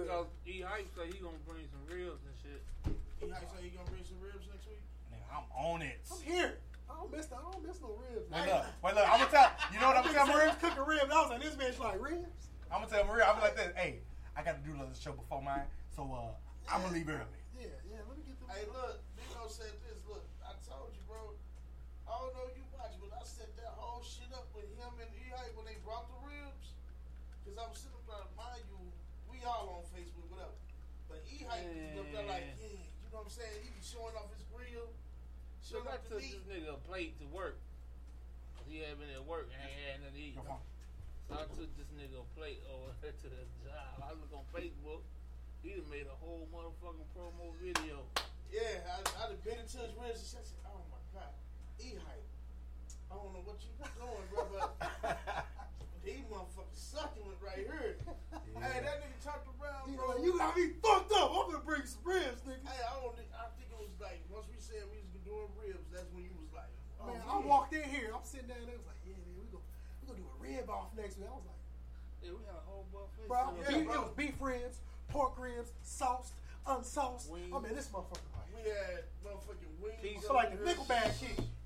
All type shit. Oh, that was for what you call Let get that. That was for the uh the um the re-up release. Oh yeah. Yep. It was That like was for the re-up release. Mixtape release. Yeah. off the. I'm talking about you bite shit falling off the bone. You got a show this week, right? No, it's Uh, no, I got 28th. I 28th got October. October 9th is we got the versus battle out here. It's gonna be outside. With Tweet, yeah, with Tweezy. Okay, yeah, I'll That's be here for that. 9th. Because I was gonna come. You gonna be in Lincoln? No, I won't. I'll Oh. be here. But the barbershop experience. Oh. They having a one year anniversary barbecue where they want me to video record some Oh, shit. okay. So I'm gonna be at that Cause. I that morning I got to go up to Jeff to do the damn parade. They the grandmaster then told all the, he's like all my deputies. I want you in Jeff. He's like tenth uh, on the ninth, on the ninth, uh, whatever that that Friday that Saturday, whatever the Saturday is. He's like, I need all y'all there for the parade. He's like, what you do after, I don't care, but I need all the deputies at the parade. I was like, fuck, now I gotta No, get up at I- five in the morning and drive to Jeff. But no, I got my show. My solo show is on the 28th. I'm gonna be in. Uh, the 28th is a what? Thursday. Thursday. That's when we leave for fucking um, Birmingham. I'm, I'm, uh, I ain't got my. Where is that? It's on North 15. I gotta check. I gotta check. Shit, I, if I buy I buy a ticket. I, I just I, I know I ain't gonna be able to make it, but I buy a ticket to support. I appreciate it, bro. Yeah, I gotta see if my son. If that's a week with my kid. I think it's actually not. Cause I Yeah, that's the yeah the pop out. 28, bro. Like that one right there, I didn't already like he already know the intro to the motherfucking set is fucking ridiculous because It's I on got the 17 intro. and You- North You 15th seen the purge? I got the the uh shit that came on the TV right before the purge start, and then you know how them sirens hit right Yeah. after. I got a producer to make the beat, bro, that go with them sirens. So the sirens come on, and then all of a sudden that beat kick in with it, bro. It's gonna, it's gonna be fucking insane, Bro. So bro. it's your you the headline? Or you the uh, I person? the head headliner, but I'm gonna be up there with him. So I mean, who else? Um, I don't even know who the other niggas is. Uh, Fresh Yeah, yeah. Cocaine supposed to be up in the building. Oh yeah. And his artist, Uh, his female artist. uh, female artist Nene MC. Uh, who else supposed to be up in there? Chingy. Uh, what you got? He supposed. I don't think he's performing, but he's supposed Yeah, to be he's in the supposed building. there. Yeah. Howard. Howard. Yeah, I'm finna holler at. I'm finna. I need to I holler at don't Murphy know. Lee I- low key. My whole. Hey, you uh, see you see that they about to drop? They just dropped something. Yeah, he Him, be on oh, promo run. Him, He'll Key be on One. our show next, next month. Yeah, Who, he, Murph? Cause the dude, yeah, the Yeah, dude he that was hype. here, that's his cousin. yeah, he doing a big promo run. I don't know. Yeah, Yeah. he was. I took a screenshot of something. Murphy like, call me the book when we get on the show. So I just need to. I'm gonna definitely hit his ass up. Yeah, he definitely need, he definitely can make that. That should be dope. Yeah, he He already did. His Keywon was on my. I called Keywon because he made a post like, "Hey, who do podcasts? I'm trying to go on a podcast too." And Melanie tagged me. He slid in my inbox. He's like, "What's good, bro?" I'm like, "What up?" He's like, "I heard you a podcast." I'm like, "Yeah, this is what it is." Ooh. He like, "Well, I'm like, well, shit. This is the date I got. It was like April 22nd." Mm-hmm. I'm like, "You gonna be free?" You know, April. He's being a nigga. He's like, "Well, I don't, I don't know if I'll be free." I was like, he's like, "I don't know." I was like, "Well, bet." April 22nd, you gonna be free. Give me your email address. I'll send you the shit. All right. That's all you gotta do. And I had to just I had to talk to him like a nigga. Like, okay, now you'll be free this day since you don't know. Yeah. Yeah. And he sent me the email. I kept it. He's like, put some alerts on there. He's like, keep reminding me because I forget. I put about three, four alerts on there, so he keep sending his emails. And I stayed in touch with him. And shit, I ain't talked to him the day of. Shit, I look up. He was walking through the door, and we kicked it. Like we kicked it. We had a good talk. We brought up like all the shit from St. Louis, Cincinnati. Shit, like it was a good ass episode. And only him. I think he was the only one that came. Yeah, So I but definitely tonight, love to get birth for him. I think our episode tonight was good. Oh yeah. Yeah, yeah, yeah. You know, the one thing, one thing I like, SJ. I I met her. Nigga, I met her on a date nap. Nigga. I was I was married. I was unhappily married to my first wife, and so I nigga a nigga, I, nigga was on that on the date nap. You know what I'm saying? I was on a date nap. I'm like, shit. I'm trying to find me something on the side. Right, right. Met her. We linked up. We went. We went to. We went to a song. Oh shit. Planning on traveling this summer? Make saving at the pump part of your plans with two times the fuel points from Harris Teeter. It's easy. Download your eVic coupon, and for every dollar you spend with your Vic card, you'll get two fuel points. That's up to $1 per gallon on quality fuel at participating BP and Harris Teeter fuel centers. Download your eVic coupon today and save money at the pump all summer long with eVic and Harris Teeter fuel points. Can you read? It's a Ethnic Issue More TV with your ashy ass.